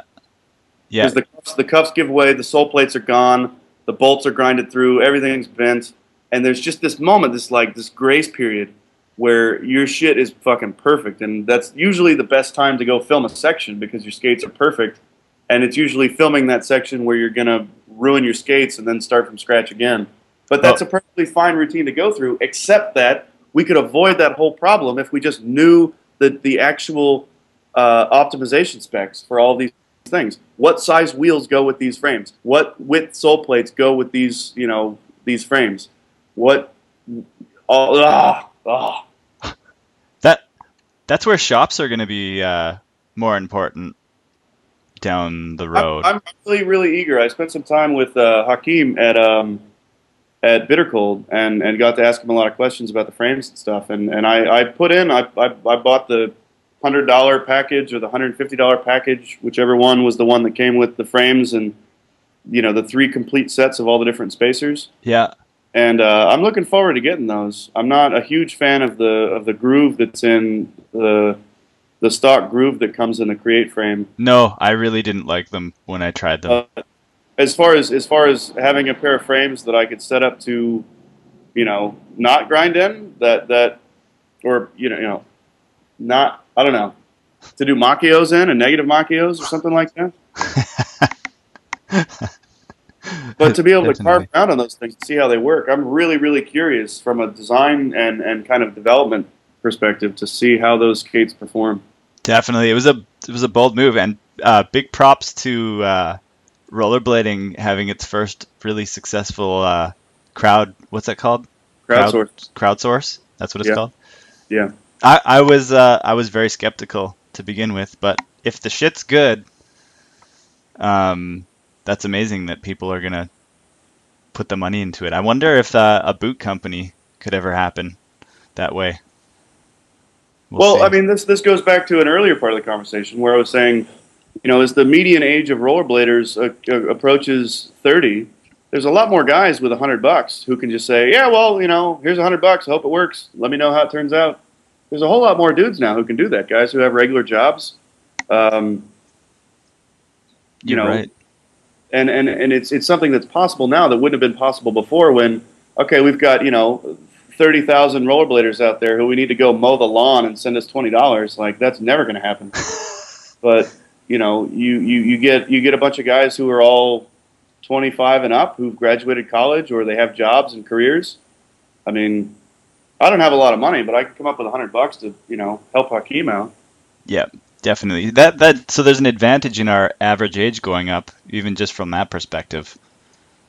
Uh, Yeah, well, and I think the other thing is that the uh, a lot of the older guys are, are much more interested in um, in in in kind of paying more attention to hardware um, because we want we want to go out and have a good day skating because it's the whole rest of the fucking week that we've got to deal with kids and a hundred other things that you know your job, your kids, your your your wife, your lifestyle, your bills, you know, a hundred other things that are going on and people really need that time to be perfect or as perfect as it can be. And if they've got the wherewithal to spend thousand dollars getting a pair of rollerblades together, they're going to do it because that time is, is crucial. I mean, a lot of guys that I know have kids and they have this opportunity to skate for two and a half hours one day a week. And my God, they're going to go out there and kill themselves. And they really want that, you know, that time to be well spent. The last thing that you want is to be dealing with wheels that, you know, dehub and frames that don't grind and laces that break and liners that get holes in them. Like, ain't nobody got time for that. Wow. I just I was imagining I was watching like a video for a skate company and then it cut to like the research and development department and that whole thing that you just said right there uh, like I was I was ready to give you my money for whatever skate it was. That's a really really good point cuz to if you only have 2 hours in a week there's a lot riding on your equipment working and giving you an enjoyable experience and there's from fail. from skate to skate it's really hard to find something that works all around for me these days. That I'm really, really satisfied with every little part of the skate. There's always something that bugs me about my current setups. I try everything too. I don't know if that's part of it that I that I switch setups too often, but Well, that's something that I think that the younger guys are a lot more content to be like, well, I don't have any money, so I've got these ground control frames from so and so, and whatever. Uh, the grooves are backwards, but I don't give a shit. You know, I'll just we just hey, first spot, we need to go skate a ledge, so I get new grooves. And you know, I remember being like that as a kid, like not paying much attention to stuff and not really giving a shit whether the wheels were at a certain size, and uh, and I didn't have the money for it either. there's a lot of power in that. Just uh, accepting your setup and going with it, and and giving the break in time. But I mean, as a kid, you have so much time to break in your skates too. On Mhm. top of that, so you can get used to something shittier. But yeah, only two hours a week. You don't you don't really want to break in your skates. Yeah. You want them to feel pretty good. And that was one thing about those K2s. Uh, the break-in time, like they, I remember sucking on a new pair of K2s for the first, uh, at least a few sessions, Huh. Like, and then yeah, they would start to feel good later on. But like, remember, would you celebrate by the time you you had a Royale? Like, it was impossible to Royale in a new pair of skates. At least it was for us. Oh, I don't know, man. Um, when when I skated for Razors, um, I loved those things right out of the box. I loved them. I thought Razors were fantastic. K2s, a lot of the street guys really loved K2s when they were brand new because um, there's a there's a moment when you have K2s when they're brand new where the uh, the little the little groove that was became the Royale groove, it actually stuck out. So when you did a Royale, you were all on that Teflon frame. Uh, the same as the way that the uh, symmetric sole plates are, and the uh, what are they? The the carbon sole plates are, where it's basically just a flat piece of plastic that just gets ground in. It doesn't actually wrap up the boot at all. Uh, and so there was there was always a time with the K2 guys where you could do Nugans for days in in on like unwaxed ledges with K2s, and then as soon as you ground that plastic down enough to touch the the kind of Royale plate, that rubber rubber thing, uh, then it slowed down and it's just backslides from here on out. But Backfarving in K2s was a task and a half. well, but that's the thing is if they were brand new and that, that part of the sole plate stuck out, you weren't grinding on that soft rubber thing yet. You were Yeah. just grinding on that hard plastic thing. Yeah. And that thing was fast as shit, dude. You could you could I mean front torque down a rail as, as long as those things are brand new, you can do it. But the second that you start getting boot or, or getting boot boot, I guess, Yeah. um, or the soft part of the backslide plate, then it's it's game over. You can't torque anything. That's why Jason Marshall did that really sweet torque. They probably had a new pair of K2s on. Yeah, makes sense now. I've never really thought about it that way. Yeah, yeah, and that thing would that wa- that was super fast. I remember sliding back on Royales a bunch of times because of that. Um, Well, that thing stuck out like maybe a quarter of an inch, which translates to like a week or two of that thing being Teflon before you hit the rubber. yeah, And that those that's your two week grace period where you can do Nugans, and then after that, nothing. this will be a big one. Um, the the feminist and gender issues in rollerblade. Yeah, yeah, this is big. a Where do we start? Um. well, okay. I think okay. I think I've got a, a good a good starting point. Okay. Um, it from from from my point of view, um, I think one of one of the biggest one of the biggest problems that we have as far as gender issues and gender problems in rollerblading is that I think that most people don't think that there's a problem, and that's that's that's really crippling to to beginning a conversation about it because. Um, you know, there's there's many many many things that I could say and point to, uh, and I haven't really I haven't really got a good hierarchy to try to drive home to people what the problem is. But uh, you know, I, I would I would argue very strongly that that rollerblading is a really exceptionally misogynistic culture, and we've seen this throughout throughout the history of rollerblading for the last you know 20 or whatever years where we don't necessarily view ourselves and view each other as, as bad guys who hate women, but we create an environment through all these things that we love and appreciate about rollerblading the aggression, the speed, uh, the danger, the thrill of a fight, all this kind of stuff.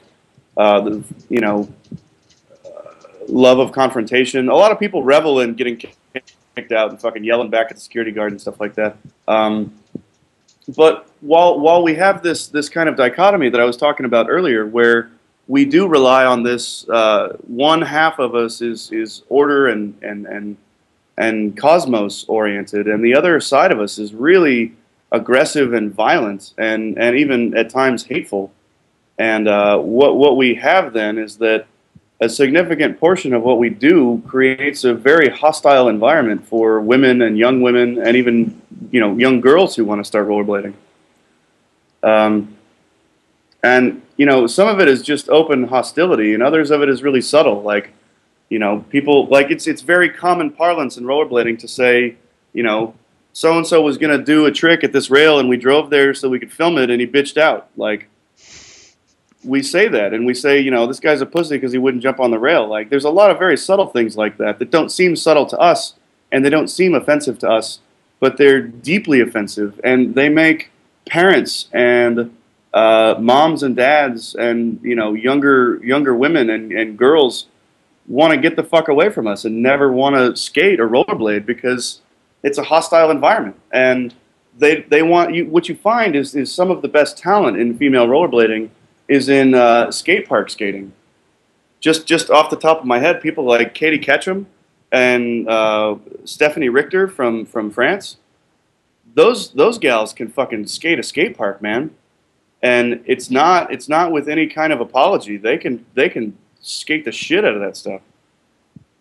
And so what I think is that uh, places like skate parks are, are considerably more uh, or less hostile environments because people are more or less there to skate the ramps, and there aren't the kind of external um, um, external factors like you know wanting to confront security guards and wanting to not be pushed around and the kind of violent aggression that that we embrace in certain aspects of skating. Uh, you know, the the gals who are really really good at skating tend to be really good at skate park, and that's because um, I think the skate parks are far less hostile places for for young women to go to. Um, at least by comparison to an average street session where it, things get pretty rowdy at times. Do you think that uh, the the misogyny stuff comes from uh, you know a lot of feminine things being related to having wheels on your feet and wanting very badly to just go in the other direction from that. It, saying like, "No, no, look, we're not gay. We're not gay. Look, we're we're aggressive and we like we." Well, we yeah, like I, I, do think I do think that there's there's a, a lot to be to be uh, sorted out as far as uh, the kind of the kind of chip we have on our shoulder about about you know being being called homosexual and all these kinds of things, and and really producing a backlash in our culture that's genuinely pretty fucking homophobic. Um, and I, I, do think that oftentimes the, the the the gay is equated with the the the feminine.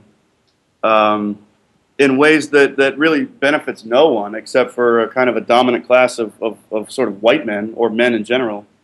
Yeah. Um, and it's it's it's out of our own fear that we act this way. It's out, out of our own fear that someone will dethrone us. It's out of our own fear of being emasculated. It's out of our own fears broadly uh, that we have to other people to to say why we're okay and they're different. But Yeah. The the real thing, the real thing that I would point to as far as this, I think this is a good a good opportunity to, to answer that question and bring in the other whole side of this, um, which is something that I really just happened upon, um, which is a, a movement in Italy from basically 100 years ago. It lasted from about 1909 through, well, pretty much through the middle of World War One, where uh, these group of people, these group of men in Italy, started calling themselves the Futurists, and uh, they wrote a manifesto. And, and I would encourage anybody listening to this to go and Google the Futurist Futurist Futurist Manifesto and read it. And if you compare that to the entire ad campaign of Senate, you, you, you get this very, very scary thought of people who are promoting fascism and violence and warfare uh, and, and misogyny and hatred of women and contempt for women.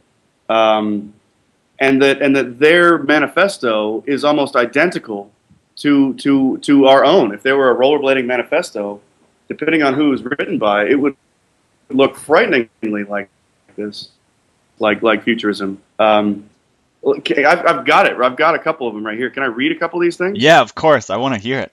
Okay, so there is a there is an itemized list. So the the I mean uh, the the genre of manifesto writing is a very big and elaborate genre. It's as big as anything. It's as big as novel writing. It's as big as poetry. It's it's its own genre of thing. Um, and so there's a lot of text, and then at the bottom, the actual manifesto is enumerated, and they give, let's see, I think they give 11. There may be more than 11, but I only copied and pasted 11 onto this document. But you can find it just by searching for Futurist Manifesto, and it should come up in Google like first try. But um, let me let me read a couple of these things, and you tell me how much it sounds like uh, like Senate back in the day. Excellent. So item item number one we want to sing the love of danger, the habit of energy and rashness. Number two, the essential elements of our poetry will be courage, audacity, and revolt.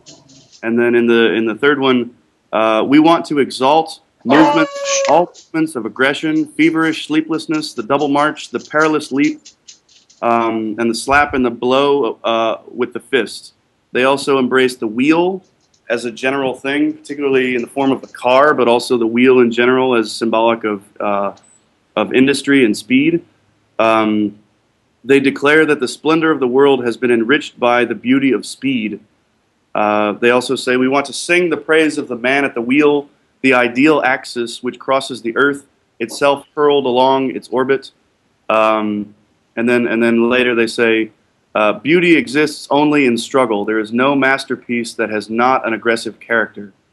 So the only thing that's that's that's beautiful is is aggression. Um, poetry must be a violent assault on all of the forces of the unknown. The force to them must bow before man.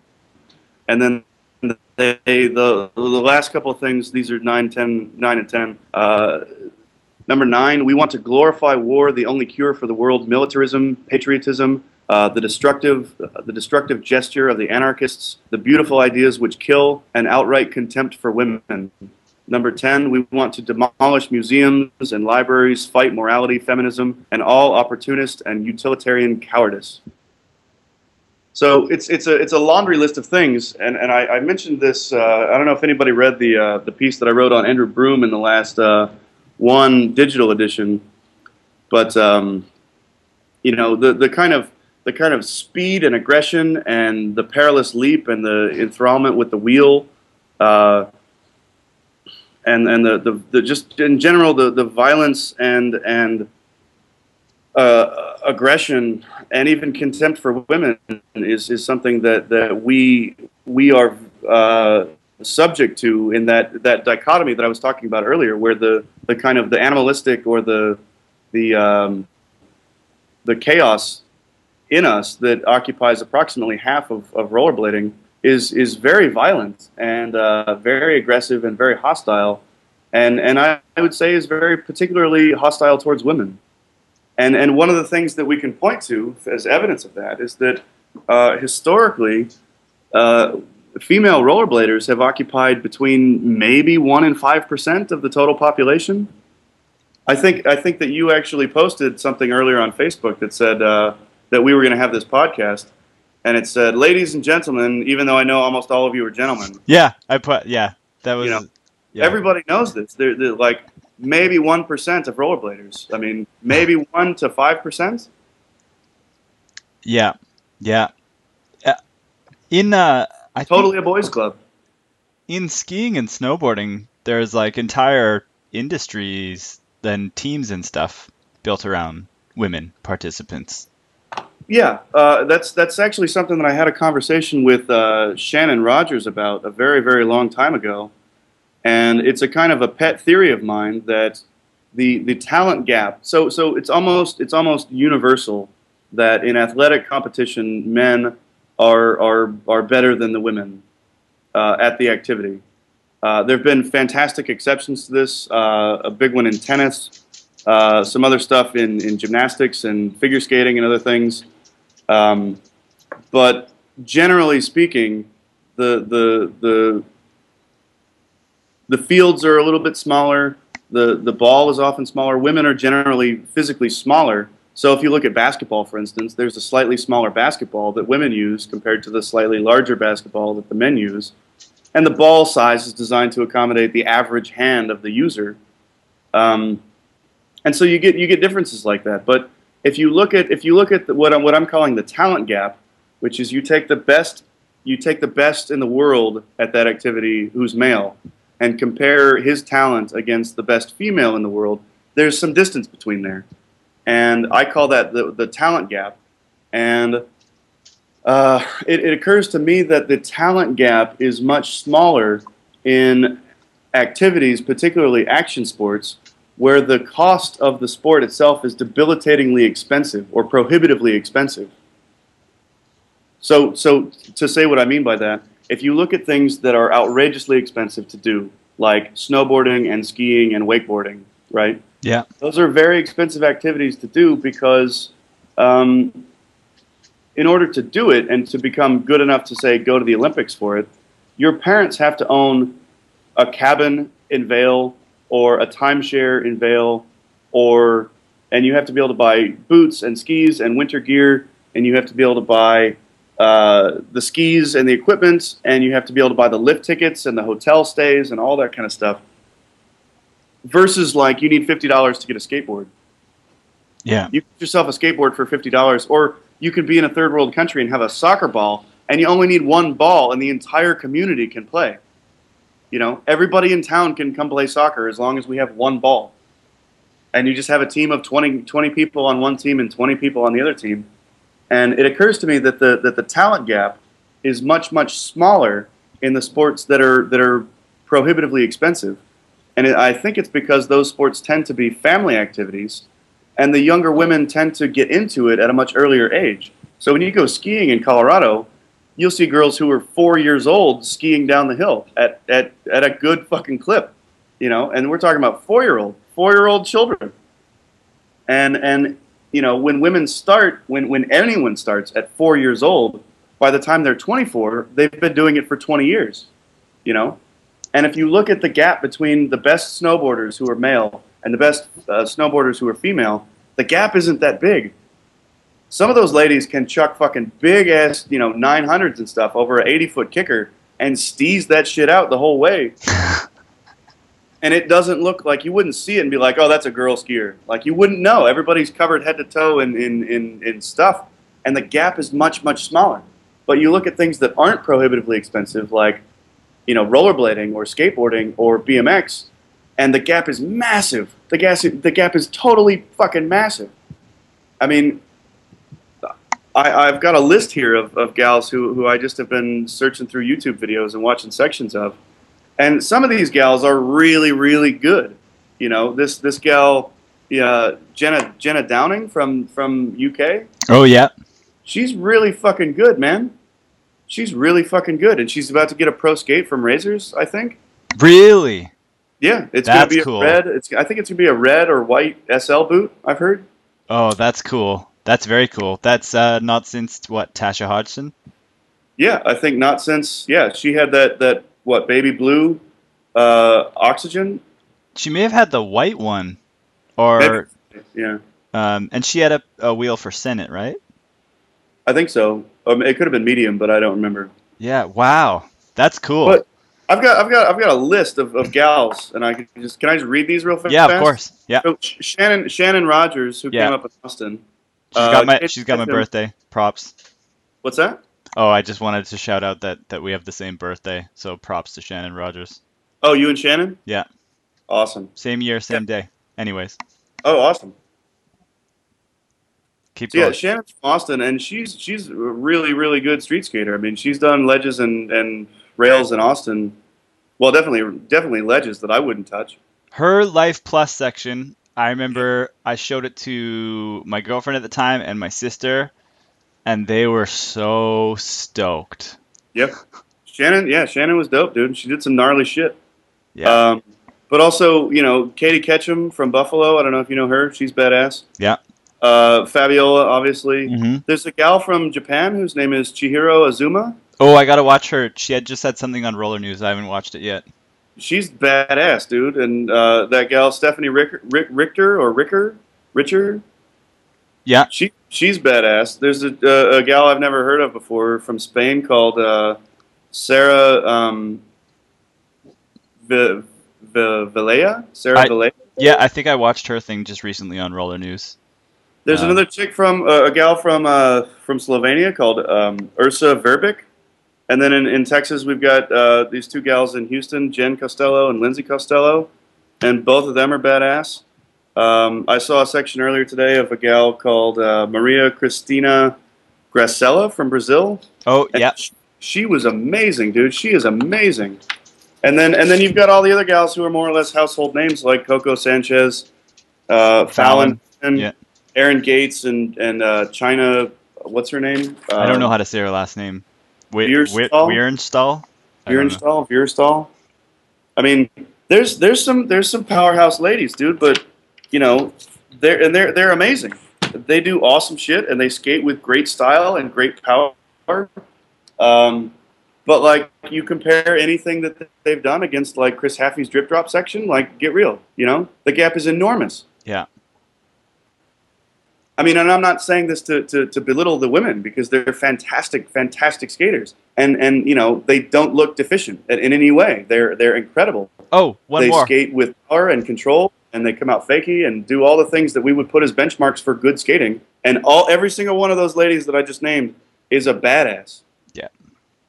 One more badass that I have to name uh, because I'm pretty sure she started skiing and then just killed everything in skiing. Kaya Turski. Mm-hmm. Um, that's one more that I just wanted to say because I, I swear she won like gold in X Games or something. Some she did something ridiculous within her first few years of picking up skis. Yeah. So, but um, and there's a. Did you watch? There's a section in. Was it in Forever Now, or there's a girls section where they went on a tour and then there was an article in an old Daily Bread.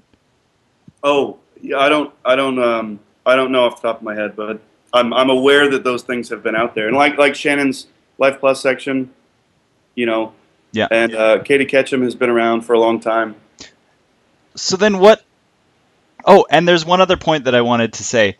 That uh, do you ever reflect on the idea that there's some of the male styles in skating have almost a feminine twist, if that makes any sense. That uh, that some of like um, like Sean Santa Maria, who's who was very influential, and I don't know if anybody agrees with it or not, but Micah Yeager and Sean Santa Maria, it was almost like a lighter on your feet movement, almost a feminine style of skating that became really popular.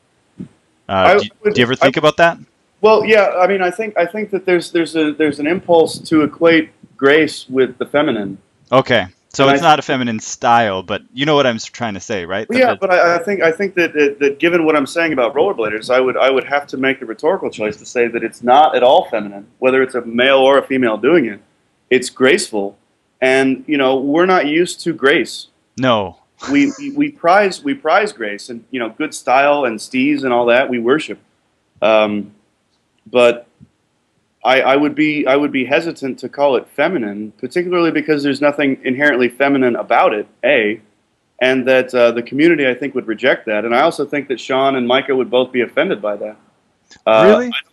I don't think that they, it's it's that they're so insecure in their masculinity that they would they would be offended. Uh, I, I think that the sentiment that you're trying to communicate uh, is is spot on, and those dudes those dudes are both very graceful and and very uh, controlled and and uh, fluid. I think.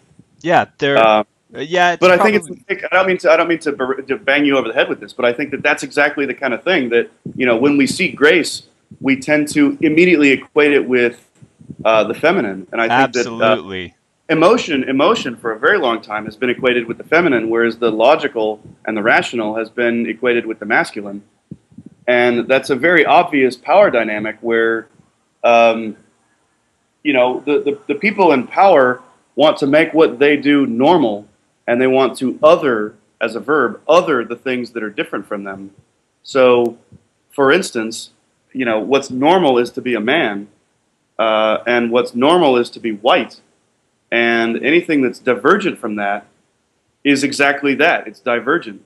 So when we think of race, for instance, uh, a lot of white people don't think of themselves as belonging to the white race because it's, it's sort of understood as being um, impolite because of the KKK and because of uh, the Nazis and because of other things that you know we, we think that it's rude and impolite to talk about our own whiteness but we belong to the white race and we tend to ignore that because we think that it's impolite. Uh, and what that does instead is create a situation where the only people who have race are the people who have brown skin Wow. and and the people who have gender are people who are fe- are female. So you know, if you're just talking about, if I said I saw a rollerblader the other day, you would automatically assume that it's a, a dude. Yeah, holy. It's such a big issue to talk about that isn't talked about very often at all. No, it's no, it's, It's- almost never talked about. And there's there's only a handful of people who are either A interested in having the conversation or B participating in the conversation or we're still C even even listening to the conversation. what about like having it's so weird like having a more expressive style is all is also uh related to feminine. Where does that come from? That is a that is that the emotional thing as a male, especially in the action sports thing, it's it's very tattoos and speed and danger. And Right, but but we tend to we tend to exist at the kind of extremes of a pendulum swing where you know the the kind of the kind of uh, boisterous activity of men would be in in violence or in celebration, and then the rest of the time we're we're kind of trained to be quiet the rest of the time. That we tend to think of people's dads as sitting alone in a room smoking a, a, a, a, pipe and quietly reading the paper or they're you know fairly aggressively you know doing man's work like you know chopping down trees and working in a factory you know Yeah. and so there's there's the, the, the male the male identity kind of exists at these two extremes where it's either rage or perfect quiet and so the, the middle ground of, of there being kind of uh, civil discourse uh, you know or even or even chattiness uh, we tend to locate women there where you know people talk about you know these these fairly offensive things like the hen house you know to refer to a, a salon or a or a boutique or something where you know women hang out there and they just you know be chatty and shit like that. Um, what we've what we've basically done is we've we've the men or the male the male culture has occupied you know we get silence. We get that. We're calling dibs on that. And we also get the boisterous rage and the loud rancor and we, we occupy those two spaces. And then we kind of subjugate women to this sort of middle area where it's just kind of happy chatter and banter and whatever you know chat gossip and and and sort of expressiveness uh, is the kind of middle ground. And um, it's bad for both genders i think it's bad for men uh, to, to be kind of pigeonholed into those extremes and it's bad for women to be pigeonholed in that in that sort of central extreme Well, then are we are we talking about being limited by language then? Because you still you still uh, hear people say like, um, you know, in a relationship there might be a, female that's almost has more of a male personality, and her husband might have more feminine tendencies. If you know what I, you know what I mean. Sometimes, and and that word still gets thrown around so much. So, is there better words to use than than? Well, I, I think I think this is this is something that's really good to know about language. Is that is that language, just like rollerblading language, there's so much that we can learn from understanding our own rollerblading language that can then be be extrapolated to to uh, to to apply to other areas. Uh, and and one of the things that I would say is that the language is always in service to the culture. So it's not that you know. I mean, yes, we need to stop saying the word bitch and we need to stop saying the word pussy. And we need to just excise that from our vocabulary. But that wouldn't in itself solve the problem, right? The problem is is is is oblivious contempt for women. You know, it's it's it's it's a it's a kind of a, an ingrained inequity uh, that we can't necessarily see on the surface. And you know, one of the things that you that that's let me say one thing and then I'll come back to that. Yeah. Um, as as as a white man, I spend very little time thinking about my gender, and I spend very little time thinking about my race. Uh, and one of the things that happened last week uh, with with the president coming back and, and kind of re-responding to the Trayvon Martin uh, um, verdict that just came out. Uh, what happened was the verdict came out maybe two or three weeks ago, and the president went on TV saying, "Well, you know, it's the it's, it's the court system, and you know, we have to respect that this is the way that the court system works." And it was this really kind of lukewarm response, and and a lot of people were outraged. They were like, "Dude, you may not want to be the black president, but you're a black president, and you know, there's massive racial problems in the United States." And you're the even if you're not going to be the black president, you still need to be the president and step up and say when things are outrageous and and and lead us to a to a better day, kind of thing. And um, you know, he came back on like a week later after having kind of mulled over in his mind that like, wow, that was a really stupid ass thing to do. I need to go on there and say exactly what he did. He said, you know, what was the most striking thing, he said, was that this could have been my child. You know, this is a black kid at the wrong place at the wrong time, got in a fight with a guy who killed him. And it sucks. Everything about it sucks. Um, and is terrible, and it's a terrible tragedy. Um, but the, when the president comes on and says, that could have been me, I could have been a black guy at the wrong place at the wrong time, and would just be another black guy with a, you know, a, a hole in the head, and very few people would actually care. It's different, obviously, because he's the president, but if he weren't, it could easily be him. And then it, he also said that it could just as easily be his child. And I think that I think that blacks in the United States, for instance, spend a humongous amount of time being reminded that they're black. And it's one of the things like uh, like pastoral power that I wrote a, a second place article about. Pastoral power is is kind of like hegemony, where it's not actual threat of violence that that is what's being enforced. Uh, it's basically taught to you, and you enforce it against yourself. So it's that it's that the whites in this country have created an environment where white people never think about their race, but the blacks are constantly reminded that they're black. And I think that it's exactly the same. And I'm coming back now to the point, which was that women are constantly reminded that they're women, and they spend a lot of time thinking about their their their gendered identity. Whereas uh, men aren't made to think that way. We aren't made to think. We're not reminded that we're men because we're the dominant. We're the dominant uh, group, and so we're normal. We don't think about that. It's not part of our day. But uh, for for any kind of minority, you're constantly reminded. And I think that to tie this in with rollerblading, um, you go to any skate park, especially back in the day, and you were constantly aware that you were a rollerblader and you were not a skateboarder. You were not a BMX guy or gal mostly guy, but you know, we were reminded often, often that we're rollerbladers. And you know, somebody somebody just the other day was at my house, and and it was someone I didn't know, and they said, "Oh, do you skate?" And I said, "No, I rollerblade." And and it's and it's a kind of a point of pride where the same as the is the same as the gay community in this country. They're having to they're having to say, "No, I no, I'm I'm I'm I'm gay. I'm gay." And and I'm I'm content to tell you that. Um, and I, I, think that there's a lot of people in rollerblading who are content to use the word skate uh, because it, it, avoids that. You know, do you skate? Yeah, I skate. And they're gonna, the person's going to go off thinking that you skateboard. And, and I don't want somebody to go off thinking that I skateboard because I'm not a fucking skateboarder. I'm a rollerblader. And if somebody asks me if I skate, I always correct them and say, no, I rollerblade. And, and I think that it's just going to take a long time before, you know, that means anything to anyone.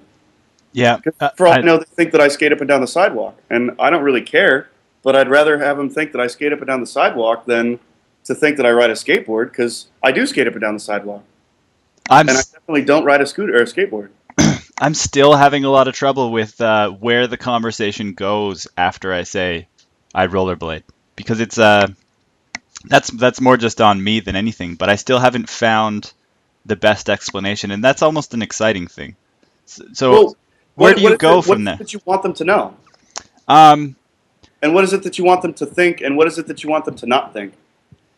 That's a really good question. It's a uh, there's just a look of confusion sometimes, and then since I'm a visual person, I always try and I throw out uh, too many words, and then maybe it makes more sense. But you're right; it should just be a word.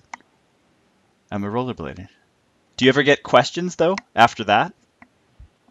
Uh, people people often will clarify. Like it was less. I mean, in the in the early late '90s and early 2000s, you would get more of the like you you skate around, or you play hockey, or you speed skate, or you do like ramps and stuff. And I would usually just end with you know yeah ramps and stuff, and that's good enough. And I don't often want to have the conversation anyway. Ramps Although, and stuff. That's pretty good. Um, a lot of people, though, um, are interested, and anybody who is interested, I'd be happy to sit down and have a long conversation about because I know a great deal about rollerblading and I've spent two decades learning a lot about it. Um, but I, I think I think the most important thing in that in that conversation when you're having it, you, you need to decide ahead of time who are the kinds of people that you want to really understand what you do, and who are the people that you really don't give a shit about, and who are the people that you just want them to know that you do rollerblading as opposed to parkour. Yeah, you're right. That I, Jacob's article was really good on touching on some of that stuff. Just stuff that the one that Jacob wrote. I'm surprised more people haven't commented on that because it was uh he kind of he was able to articulate some things just like ha, just like you now that uh, I think about all the time. That it's it's hard to put into words that stuff. That uh, it, and is that related to that pastoral power, the and the chip on the shoulder? That I how I expect people to have a weird reaction to the word rollerblading. That that that's all on me. Um, well, I, I think I think that that anticipating that they're going to think that you're deficient by by kind of admitting, so to speak, that you're a rollerblader and that you're not a skateboarder, uh, for instance. Um, it, it, it, I would say that it comes from you, but it's a part of you that's acting against your own best interest. Yeah, absolutely. So, so you arrive at the conversation from years of being called faggot and from years of being called rollerblader as if it's a put down. Uh, you know, and you you can always you can always tell who who is a dominant group at any given moment in time um, by looking at whether one group or the other group has a name that's also a bad word. Oh yeah. So so like if you think about um, like in this country on the, in the like the cable TV and stuff, the word liberal is used as an insult often. yeah. You know, you fucking liberals, you fucking socialists, you fucking this and that. Like you, you can start to see where the, the, the dominant power is normed as being basic or or uh, um, like the inherent normal, and anything that's divergent from that is what's weird and different and fucked up. So, you know, skating means skateboarding. Uh, it's too bad. I mean, the the in in uh, in um, and I think I think that I think that people use that use that in English. I think worldwide. I think that in France or Japan or Germany, like in France, you're a roller, a roller. Oh, that's that's pretty good. Did you see that? I posted that video where um, there was a guy. It was like 1970 something, and it was an NHL player. Uh, oh yeah, I, I did see that. He was skating around in his neighborhood. Yeah, and he's uh, it was before Rollerblade the brand existed, and he yep. said we're they're called street skates, and I was like, motherfucker! If only that, if only street skates would have been the brand name that stuck. I thought that I thought that that was a good name for for rollerblades, street skates.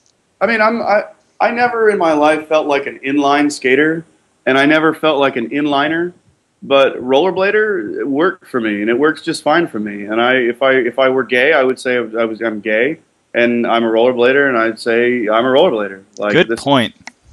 Part of my identity, and I, I'm not ashamed of it being what I'm called. It's it's a it's a community that I self-identify with, and I don't think that rollerblader is a bad word, and I don't any longer have the expectation that anyone that I'm going to interact with is going to think that I wear spandex and skate on the boardwalk and even if they do, I don't actually care. If they know so little about my community, I have one of two two uh, choices. I can either get them to sit down with me and try to educate them and play some YouTube videos and say, okay, here's a fucking Chris Haffey section where he's jumping over your house, and and uh, you know here's a section of me and here's uh, the articles that I write and here's all this stuff. Um, and that would take a very long time, and I don't actually care that much because the rollerblading community is largely insular, and and I think that this goes back to the tendencies we have towards anarchy and towards order, where I'm I'm really pretty content with the with the way that things are. Um, I think that there's a lot of guys who love it, and they're going to continue to own and run companies and manufacture parts and skates. Uh, and we're not looking at a water world, you know, that Kevin Costner movie where you know the world ended and the whole world flooded. We're not looking at that. We're not looking at having to try to cobble together parts and make our own.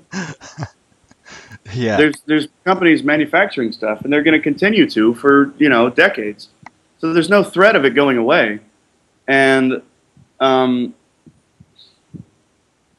I, I don't need anyone else to know about it. I don't need anyone else to care about it. I think that we do need to we do need to have some kind of outreach where there's you know younger people coming into the to, to the activity, but um, you know we don't we don't really.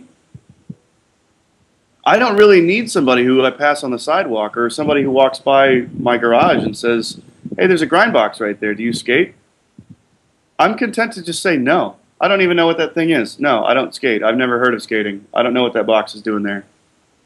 I don't need them to care. I don't need them to know because there are a thousand people that I know around the world who do already know and who do already care. And I don't need to waste my time trying to educate some dickhead on the sidewalk because I know a thousand people worldwide who are dying to talk to me about rollerblading and dying to rollerblade with me and, you know, and are willing to let me stay on their couch just because I'm a rollerblader. You know, skateboarding lost that where you know, you show up in a town and say, "Hey, I'm here. I'm in Berlin, and I and I skateboard. Uh, let me find another skateboarder." And you find him, and you say, "Hey, I'm from the United States, and I'm here on on vacation, and I'd like to skate with you and tour, and you know, have you show me around." They're gonna say, "Fuck you! I don't care about you." God damn, that was all really good. What you just said. Having a skateboard doesn't get you anything, but you know, I've traveled around Europe uh, uh, like a dozen times, half a dozen times at least, and and we just had these guys from Europe all staying in, in, in, my house, and they know that there's a dude who they can find and who can take them out to the bar and show them a good time and show them where the skate park is and skate with them, and then go to the bar and then go home and have a place to sleep, and Wow. it's legit. Yeah. And there's nothing else like that. And frankly, I would prefer that to Salomon and K2 getting back in and making, you know, big skates and having good paid teams. I'm fine with it being grassroots because the things that I think are beautiful about it are the fact that we have our own community and we don't need anybody else. We're going to make our own wheels. We're going to make our own skates. We're going to make our own, you know, skate parks. We're going to make our own everything. And if we don't have skate parks, we'll go back to skating street. Oh, I really want to see the first rollerblading park. I hope it happens in my lifetime. Well, that's that's funny that you say that because uh, a good friend of mine, actually, you know, Jan Welch's best friend is a guy named Cullen McMorrow, and he's a uh, BMX guy from forever ago, and he is what's called a trail boss. He did like ninety percent of the work to build what's called a rhythm or a pump track, which is a really really brilliant thing, where you build it into a cup. You find a, a, a hillside that's kind of cupped, and you build an oval track where the ramps in the bottom get big enough so that you go down the thing on one side. Suppose you're going clockwise through it. You carve around this thing and you do bigger and bigger and bigger and bigger jumps to where you're gaining speed as you go down. And you actually have enough speed to get back up to the top. Oh shit! I've never thought about that before. So these guys, these guys build these things called pump tracks, and this guy who's Jan's friend, his name's Cullen. Uh, he's wildly interested in, in skate park design and ramp design and anything like that. And what they do is incredibly efficient because they have these sessions with like fucking 50 guys, and they all show up and they all ride at the same time. Like you can get 20 guys going at the same time. You don't just have people waiting around for their turn because only one person can go at a time. Uh, the parks have been really terrible, and it's largely, I think, because they've been accommodating skateboarding, which is exactly what you would predict. Skateboarding is the norm, and everybody else has to adjust to it. That's why we get square coping on boxes and you know coping that doesn't stick out worth a shit on the top lip of the ramp and other stuff like that, and Yeah. square rails and so on, Yeah. and banks and banks with no tranny at the bottom. But the real the real crossover, I think, is is rollerblading needs to get together with BMX because those are the guys that want to do huge ramps and long jumps and rhythm. You know, but you know, if you put you put three jump boxes in a row, and there's only like one guy in your town who could do it on a skateboard. Yeah. But like every rollerblader in town could do three jump boxes in a row. Dude, that one bitter cold showdown that was at the BMX park was my favorite in Mhm. terms of skating. Do you remember that one? Yep. At the flow? Yeah. Um, some of the most incredible bitter cold showdown tricks ever done, and it was at a BMX park. Just to reinforce that point. But- Um, he this guy Cullen is really interested in, in, in ramp design ideas that I've had and other rollerbladers have had because he, he can see the connection between how we want to have ramps, you know, how we want to have a skate park set up, and and specifically that we want what they want, and they definitely don't want the exact same things that we definitely don't want, like crisscrossing traffic and idiot two foot tall banks and shit like that. like, we could give a fuck about a two foot bank. I mean, that's like for us, five fortying over the bank is a thing. Yeah. You don't use the bank. It's it's it's small enough that you just jump over the whole fucking thing. what what do you think about the that influence of uh, skateboard style parks on skating? It's it's definitely uh, made rollerblading even more technical and nuanced for me, at least. Some Well, of that stuff. I, I think it's a, it's a, it's a kind of a it, to me it's it's more of a waste, and it, it enforces that you know kids who are just starting they realize that those ramps really aren't made to accommodate rollerblades; they're made to accommodate skateboards, and that's how they keep their power is by maintaining a situation where the young kids who come try it out, the stuff is easier to do on a skateboard. It makes more sense on a skateboard. It's funner on a skateboard. Uh, but if you build parks like they're building in the western United States right now, these giant tranny parks with huge quarter pipes and jump boxes and hips and bowls, that's not for skateboarding. That's for I mean some of it is, but you know these these big bowls, we can we can take advantage of that stuff. Huge ramps, that's our territory. The only thing that we haven't got good uh, good suction to, uh, to in with the city councils is to get rails put in, like round rails, handicap rails, stair rails, kink rails, because that's where that's where we eat. We're rollerbladers. We grind. We're grinder bladers. That's who we are. So, as far as as far as that being bad for skateboarding, it's or bad for rollerblading, it's bad for rollerblading because uh, we're we're hemorrhaging we're hemorrhaging young kids to skateboarding because the parks are designed to accommodate skateboarding. So true. What what do you think about uh, the idea of choice now? With um, there's how many X? So there's skateboarding, BMX, scootering, and rollerblading. You have you have four choices a, as a as a kid on what you can get into. And do you think you're going to see more kids, uh, like young kids, trying out maybe a bringing a, a couple different things to the skate park, or how do you see rollerblading fitting into that idea of of choice? um, on what you can do? Um, well, at the moment, you know, it, it- well, in the in the in the mid '90s, you know, skateboarding kind of got together as a conspiracy and said, "Look, we're hemorrhaging our numbers to to rollerblading. They are taking all the young kids because you can put them on and you can jump over a thing by the end of the day, whereas you can't kickflip by the end of the day. You know, Yeah. and and I think that where we were a threat to them, I think that scootering is really a threat to us. Uh, especially when you look at the fact that Woodward, um, Woodward Lake Owen no longer has rollerblading at all, even on offer. Uh, Wow. rollerblading in Pennsylvania only has the first seven weeks, of which there's only one cabin's worth of rollerbladers. So we're talking about 20 or 30 kids, and then and then the last seven weeks of summer are are for rollerblading are held at Woodward uh, West. Uh, and no other. I don't know about the ones in Asia, but um, no other no other Woodward has an inline program at all, and we have been almost entirely replaced by scooters. Yep. At the park today, there were, I think there were more. The last two or three times I've been at the park, just here in town, uh, there's been more scooters. I'd go in the mornings, but there's been more scooters than any other activity. And it's been Hmm. really interesting to see just on a local level because that represents a massive amount of scooters worldwide. I like a change. Yeah. Um, Um, as far as as far as choice, though, I think that that's up to that's up to rollerbladers uh, to talk to other people in the skate park and to be our own emissaries. yeah, you're right. I think we is- talked about that last Uh, if time. gonna- if, uh, yeah, if we're gonna if we're going to um, go go it on our own and and be free of ESPN and corporate interests that sucks and is just going to take advantage of us and, and leave us for dead when they're done making their money off of us. Uh, if we're going to go it alone, then it's up to us to do the recruiting, and we need to spend more time talking to, to kids. And you know, somebody speaking of Cody Sanders, who's just back in town. Um, Cody is a guy who's really, really good about talking to fucking anybody. He'll talk to the Hessian fucking skaters. He'll talk to the, you know, beefcake ass BMX guys, and he'll talk to kids and say, "Hey, do you have a pair of rollerblades? Have you ever tried rollerblades? Do you want to try my rollerblades?" And as a as a rider, you know, I mean, I I I, I believe that he still rides for rollerblade.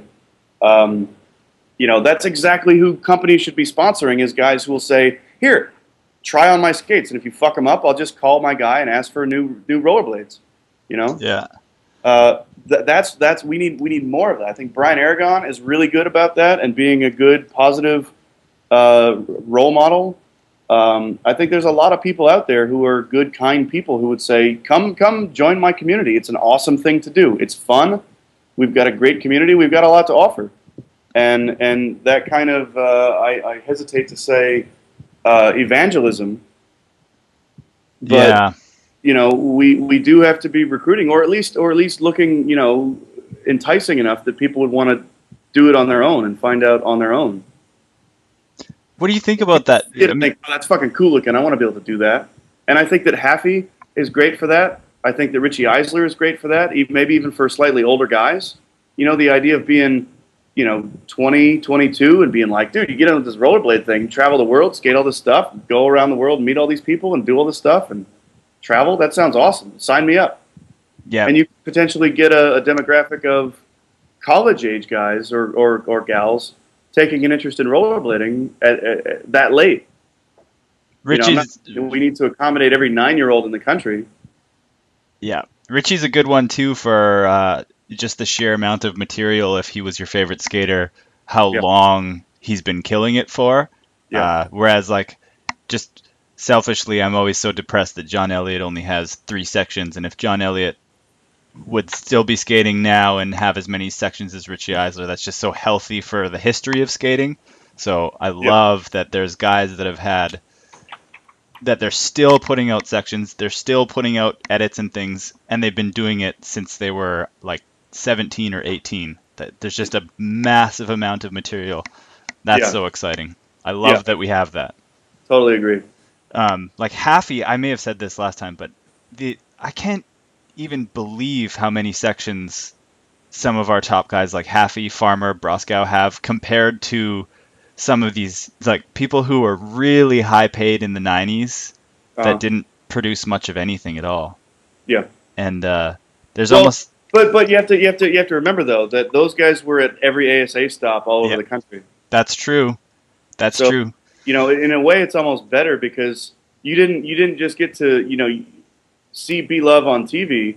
You got to meet him when he came to your town, and Dave Kolash and and Arlo and fucking all those other guys who were ASA, Sean Robertson. Um, I mean, uh, there's there's there's a hundred people you could name, and they would be in your town. Yeah, uh, I went to um, ASA. God, I put I posted a picture of Julio doing a sidewalk. The ASA where they destroy the car in fast Todd and Oh. I went, and that was that was a big thing. Like apart from uh, seeing Hoax two and some of the earlier VGs, like seeing some of the first skate videos, that was also another like hook for me into the whole thing. That I got to see like I saw Ryan Jacklone and Misty Flip like live in Vancouver, and I saw Julio reveal the sidewalk pre-internet. Like Mhm. it was amazing, and Well, uh, that's I missing. What's I that? remember going to a NIS contest and and being able to skate the actual Bauer box.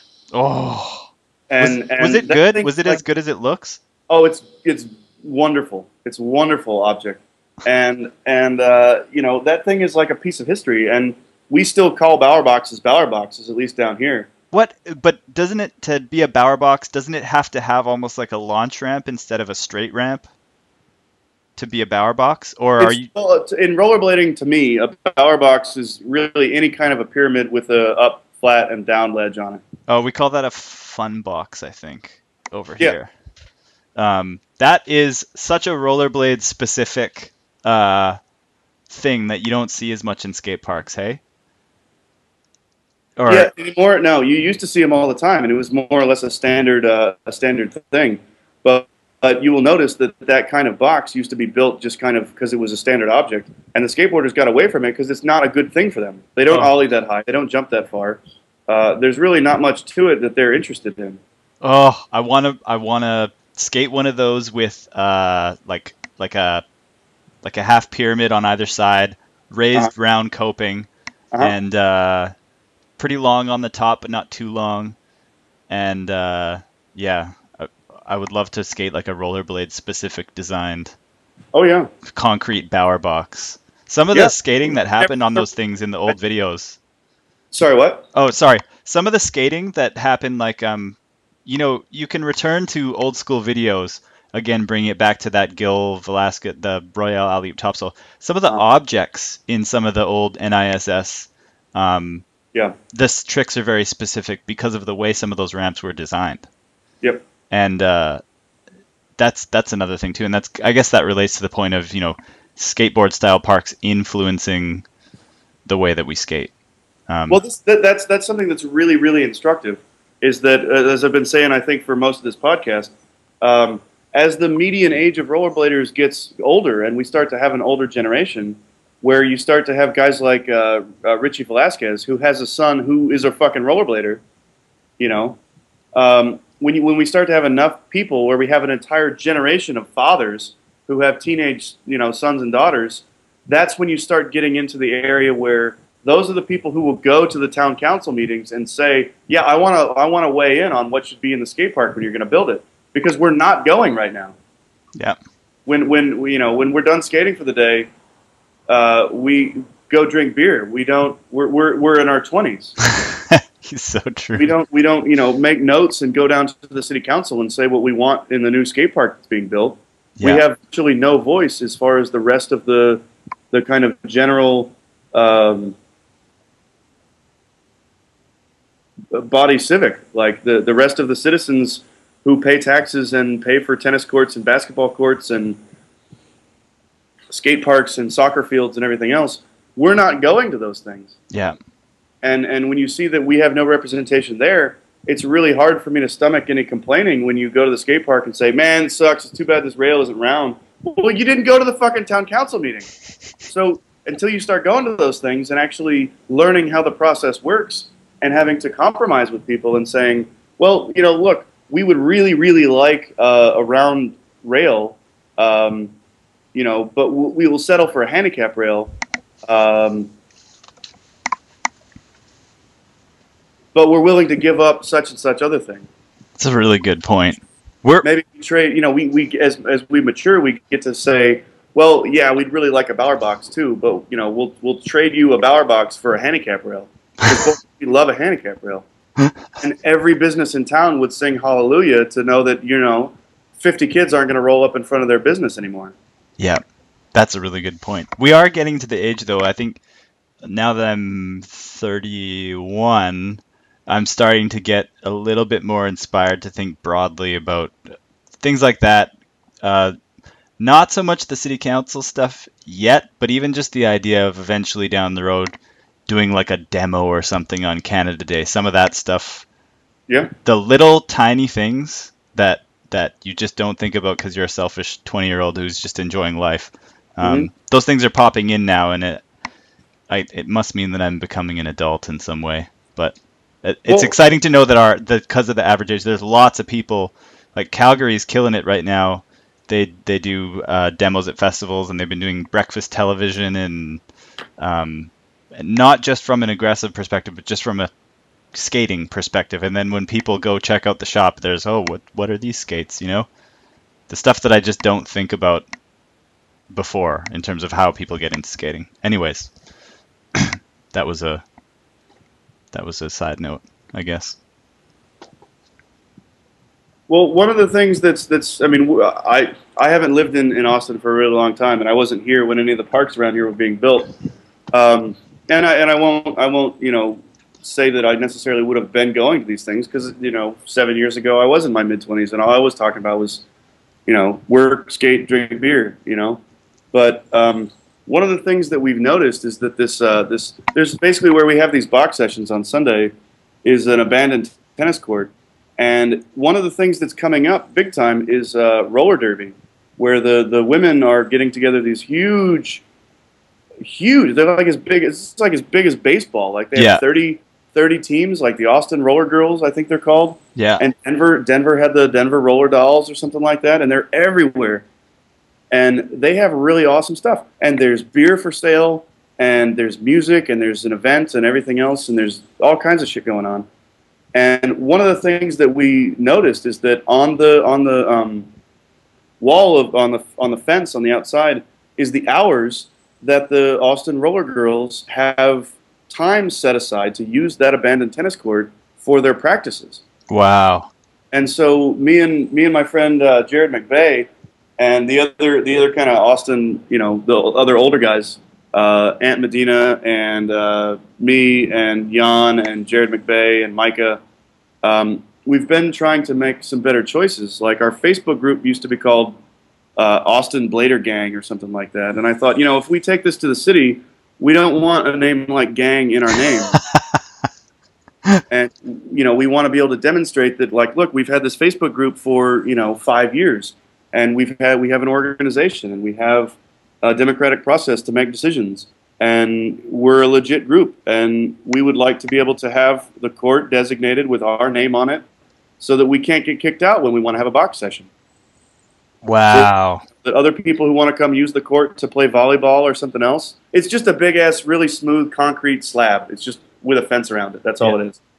Um, and so we're we're we're in the in the process now. Maybe by the next time I do another of these podcasts, we'll have something going. But uh, what we're trying to do right now is get get our house in order so that we can actually approach the city and get a designated time where they guarantee to have the lights on for us if we're skating after sundown. They guarantee to have us not get kicked out, and they guarantee to provide a toilet and a trash can and all this kind of stuff. That's incredible. And it's it, and it's just for a flat piece of concrete. Like all we want to do is be able to bring our box here, skate, and not get hassled, and then go away when we're done. That's all we want. but that's a giant and- step in the right direction. I think I think that it is. I think that it is, and and a couple of the other guys in town have larger aspirations to do, uh, you know, contests and other kind of demos and events and things like that. But this is this is whether that's going to happen or not. This is definitely a kind of a first step. And if it has a totally generic name, like people complain about the name and say, "Oh, that's such a stupid name, Austin Rollerbladers," but it needs to be it needs to be a harmless sounding thing. It needs to be the kind of thing where you know a, a, a, a parent could see it in the uh, alt weekly and say, "Hey, there's a rollerblading event. You want to take your rollerblades and go to this event?"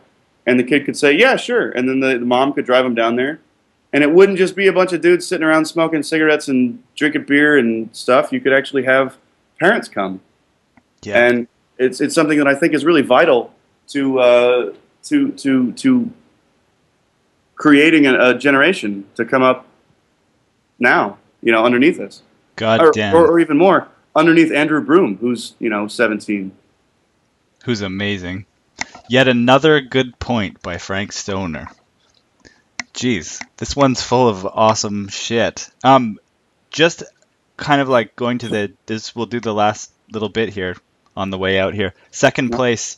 Do you want to talk more about second place? Because people who may have even been listening to this for the first time who didn't listen to the last one, we didn't say where second place is Okay. and what it is, and if you want to talk any more about that, and then that should be good. Yeah. Okay. Yeah. That's that's perfect. That's that's that's great. So, uh, second place is a blog that I run at One Magazine. It's online. Uh, you can get there by going to the one uh, oneblademag.com to get to the main site, and you can either search my name or you can search for second place, or you can go to the Blade blog section and scroll down and click on my name, which is Frank Stoner. Um, and I write a blog about um, well, let me back up. I am a linguist and a rhetorician and a rollerblader, and I write a blog about linguistics and rollerblading discourse and the rhetoric of rollerblading discourse. And I write these, I'm trying to get these done in seasons. I've done one season, and I'm shortly to start uh, coming out with the post for the second season. Um, and it's uh, it's it's off-putting to a lot of people because uh, it's not really everyone's cup of tea. It's a blog for a lot of the people who I think listen to this podcast and the kinds of issues that you talk about. And I think that we have uh, a lot of good overlap, I think, in the, the community of people who follow mushroom blading and the people who follow second place are uh, a lot of the same people, let's say.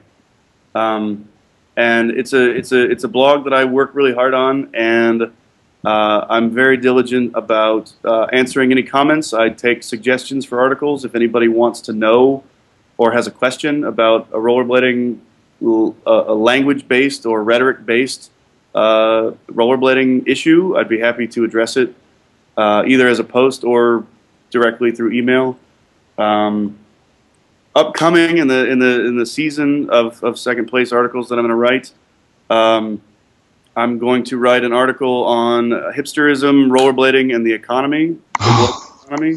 Oh shit! I'm going to write the article that I've been talking about uh, throughout this podcast about cosmos and chaos, which yeah. is an ancient Greek dichotomy that they thought constructed the universe, and I think uh, co-constructs rollerblading as well and then also ties in with themes of anarchy and bigotry and so on that we've been talking about in this podcast.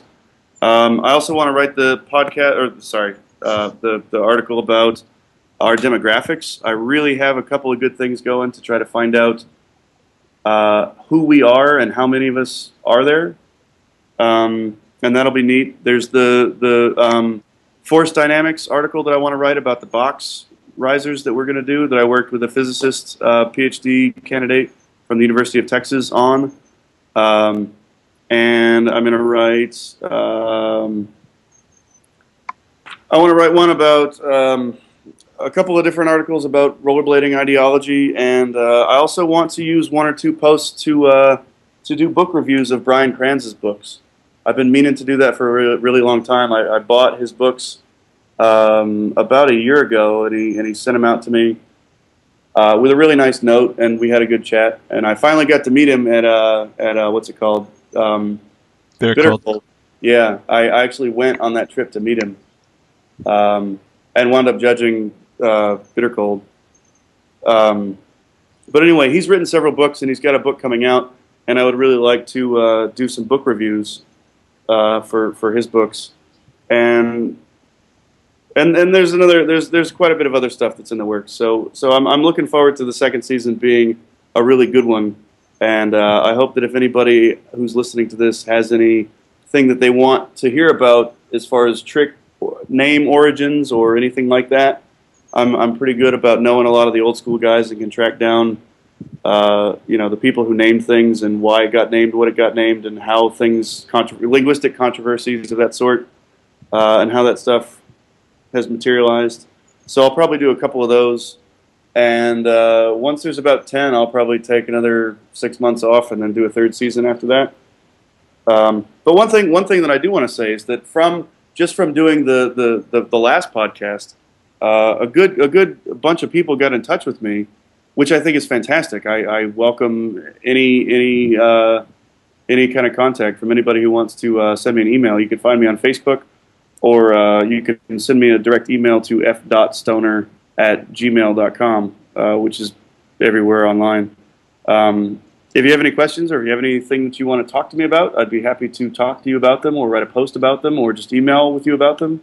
Uh, I would shout out to three people in particular. There's a guy named Joey Renslin who got in touch with me. Uh, he's from Houston. I think I might have just said that. Um, another guy from Germany whose name is Flo um, Butner got in touch with me to ask some questions um, about wheel and bearing design.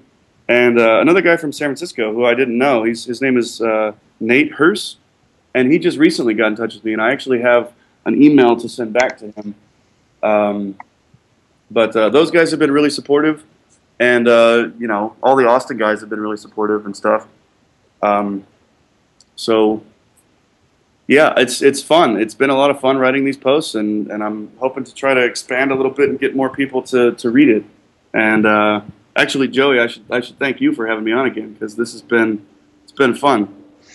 Oh, and you're a, you're a great conversation partner. You bring you bring a lot to the table. Oh, I can be verbose and and uh, make weird connections, but thank you.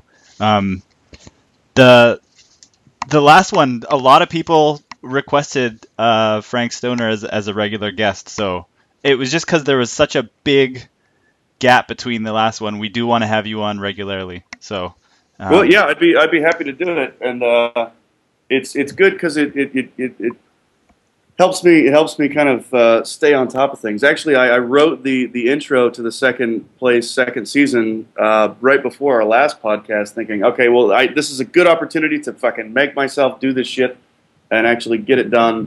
Uh, and and you know, I haven't I didn't fucking do anything after that. I just uh, I just got really busy and it got away from me.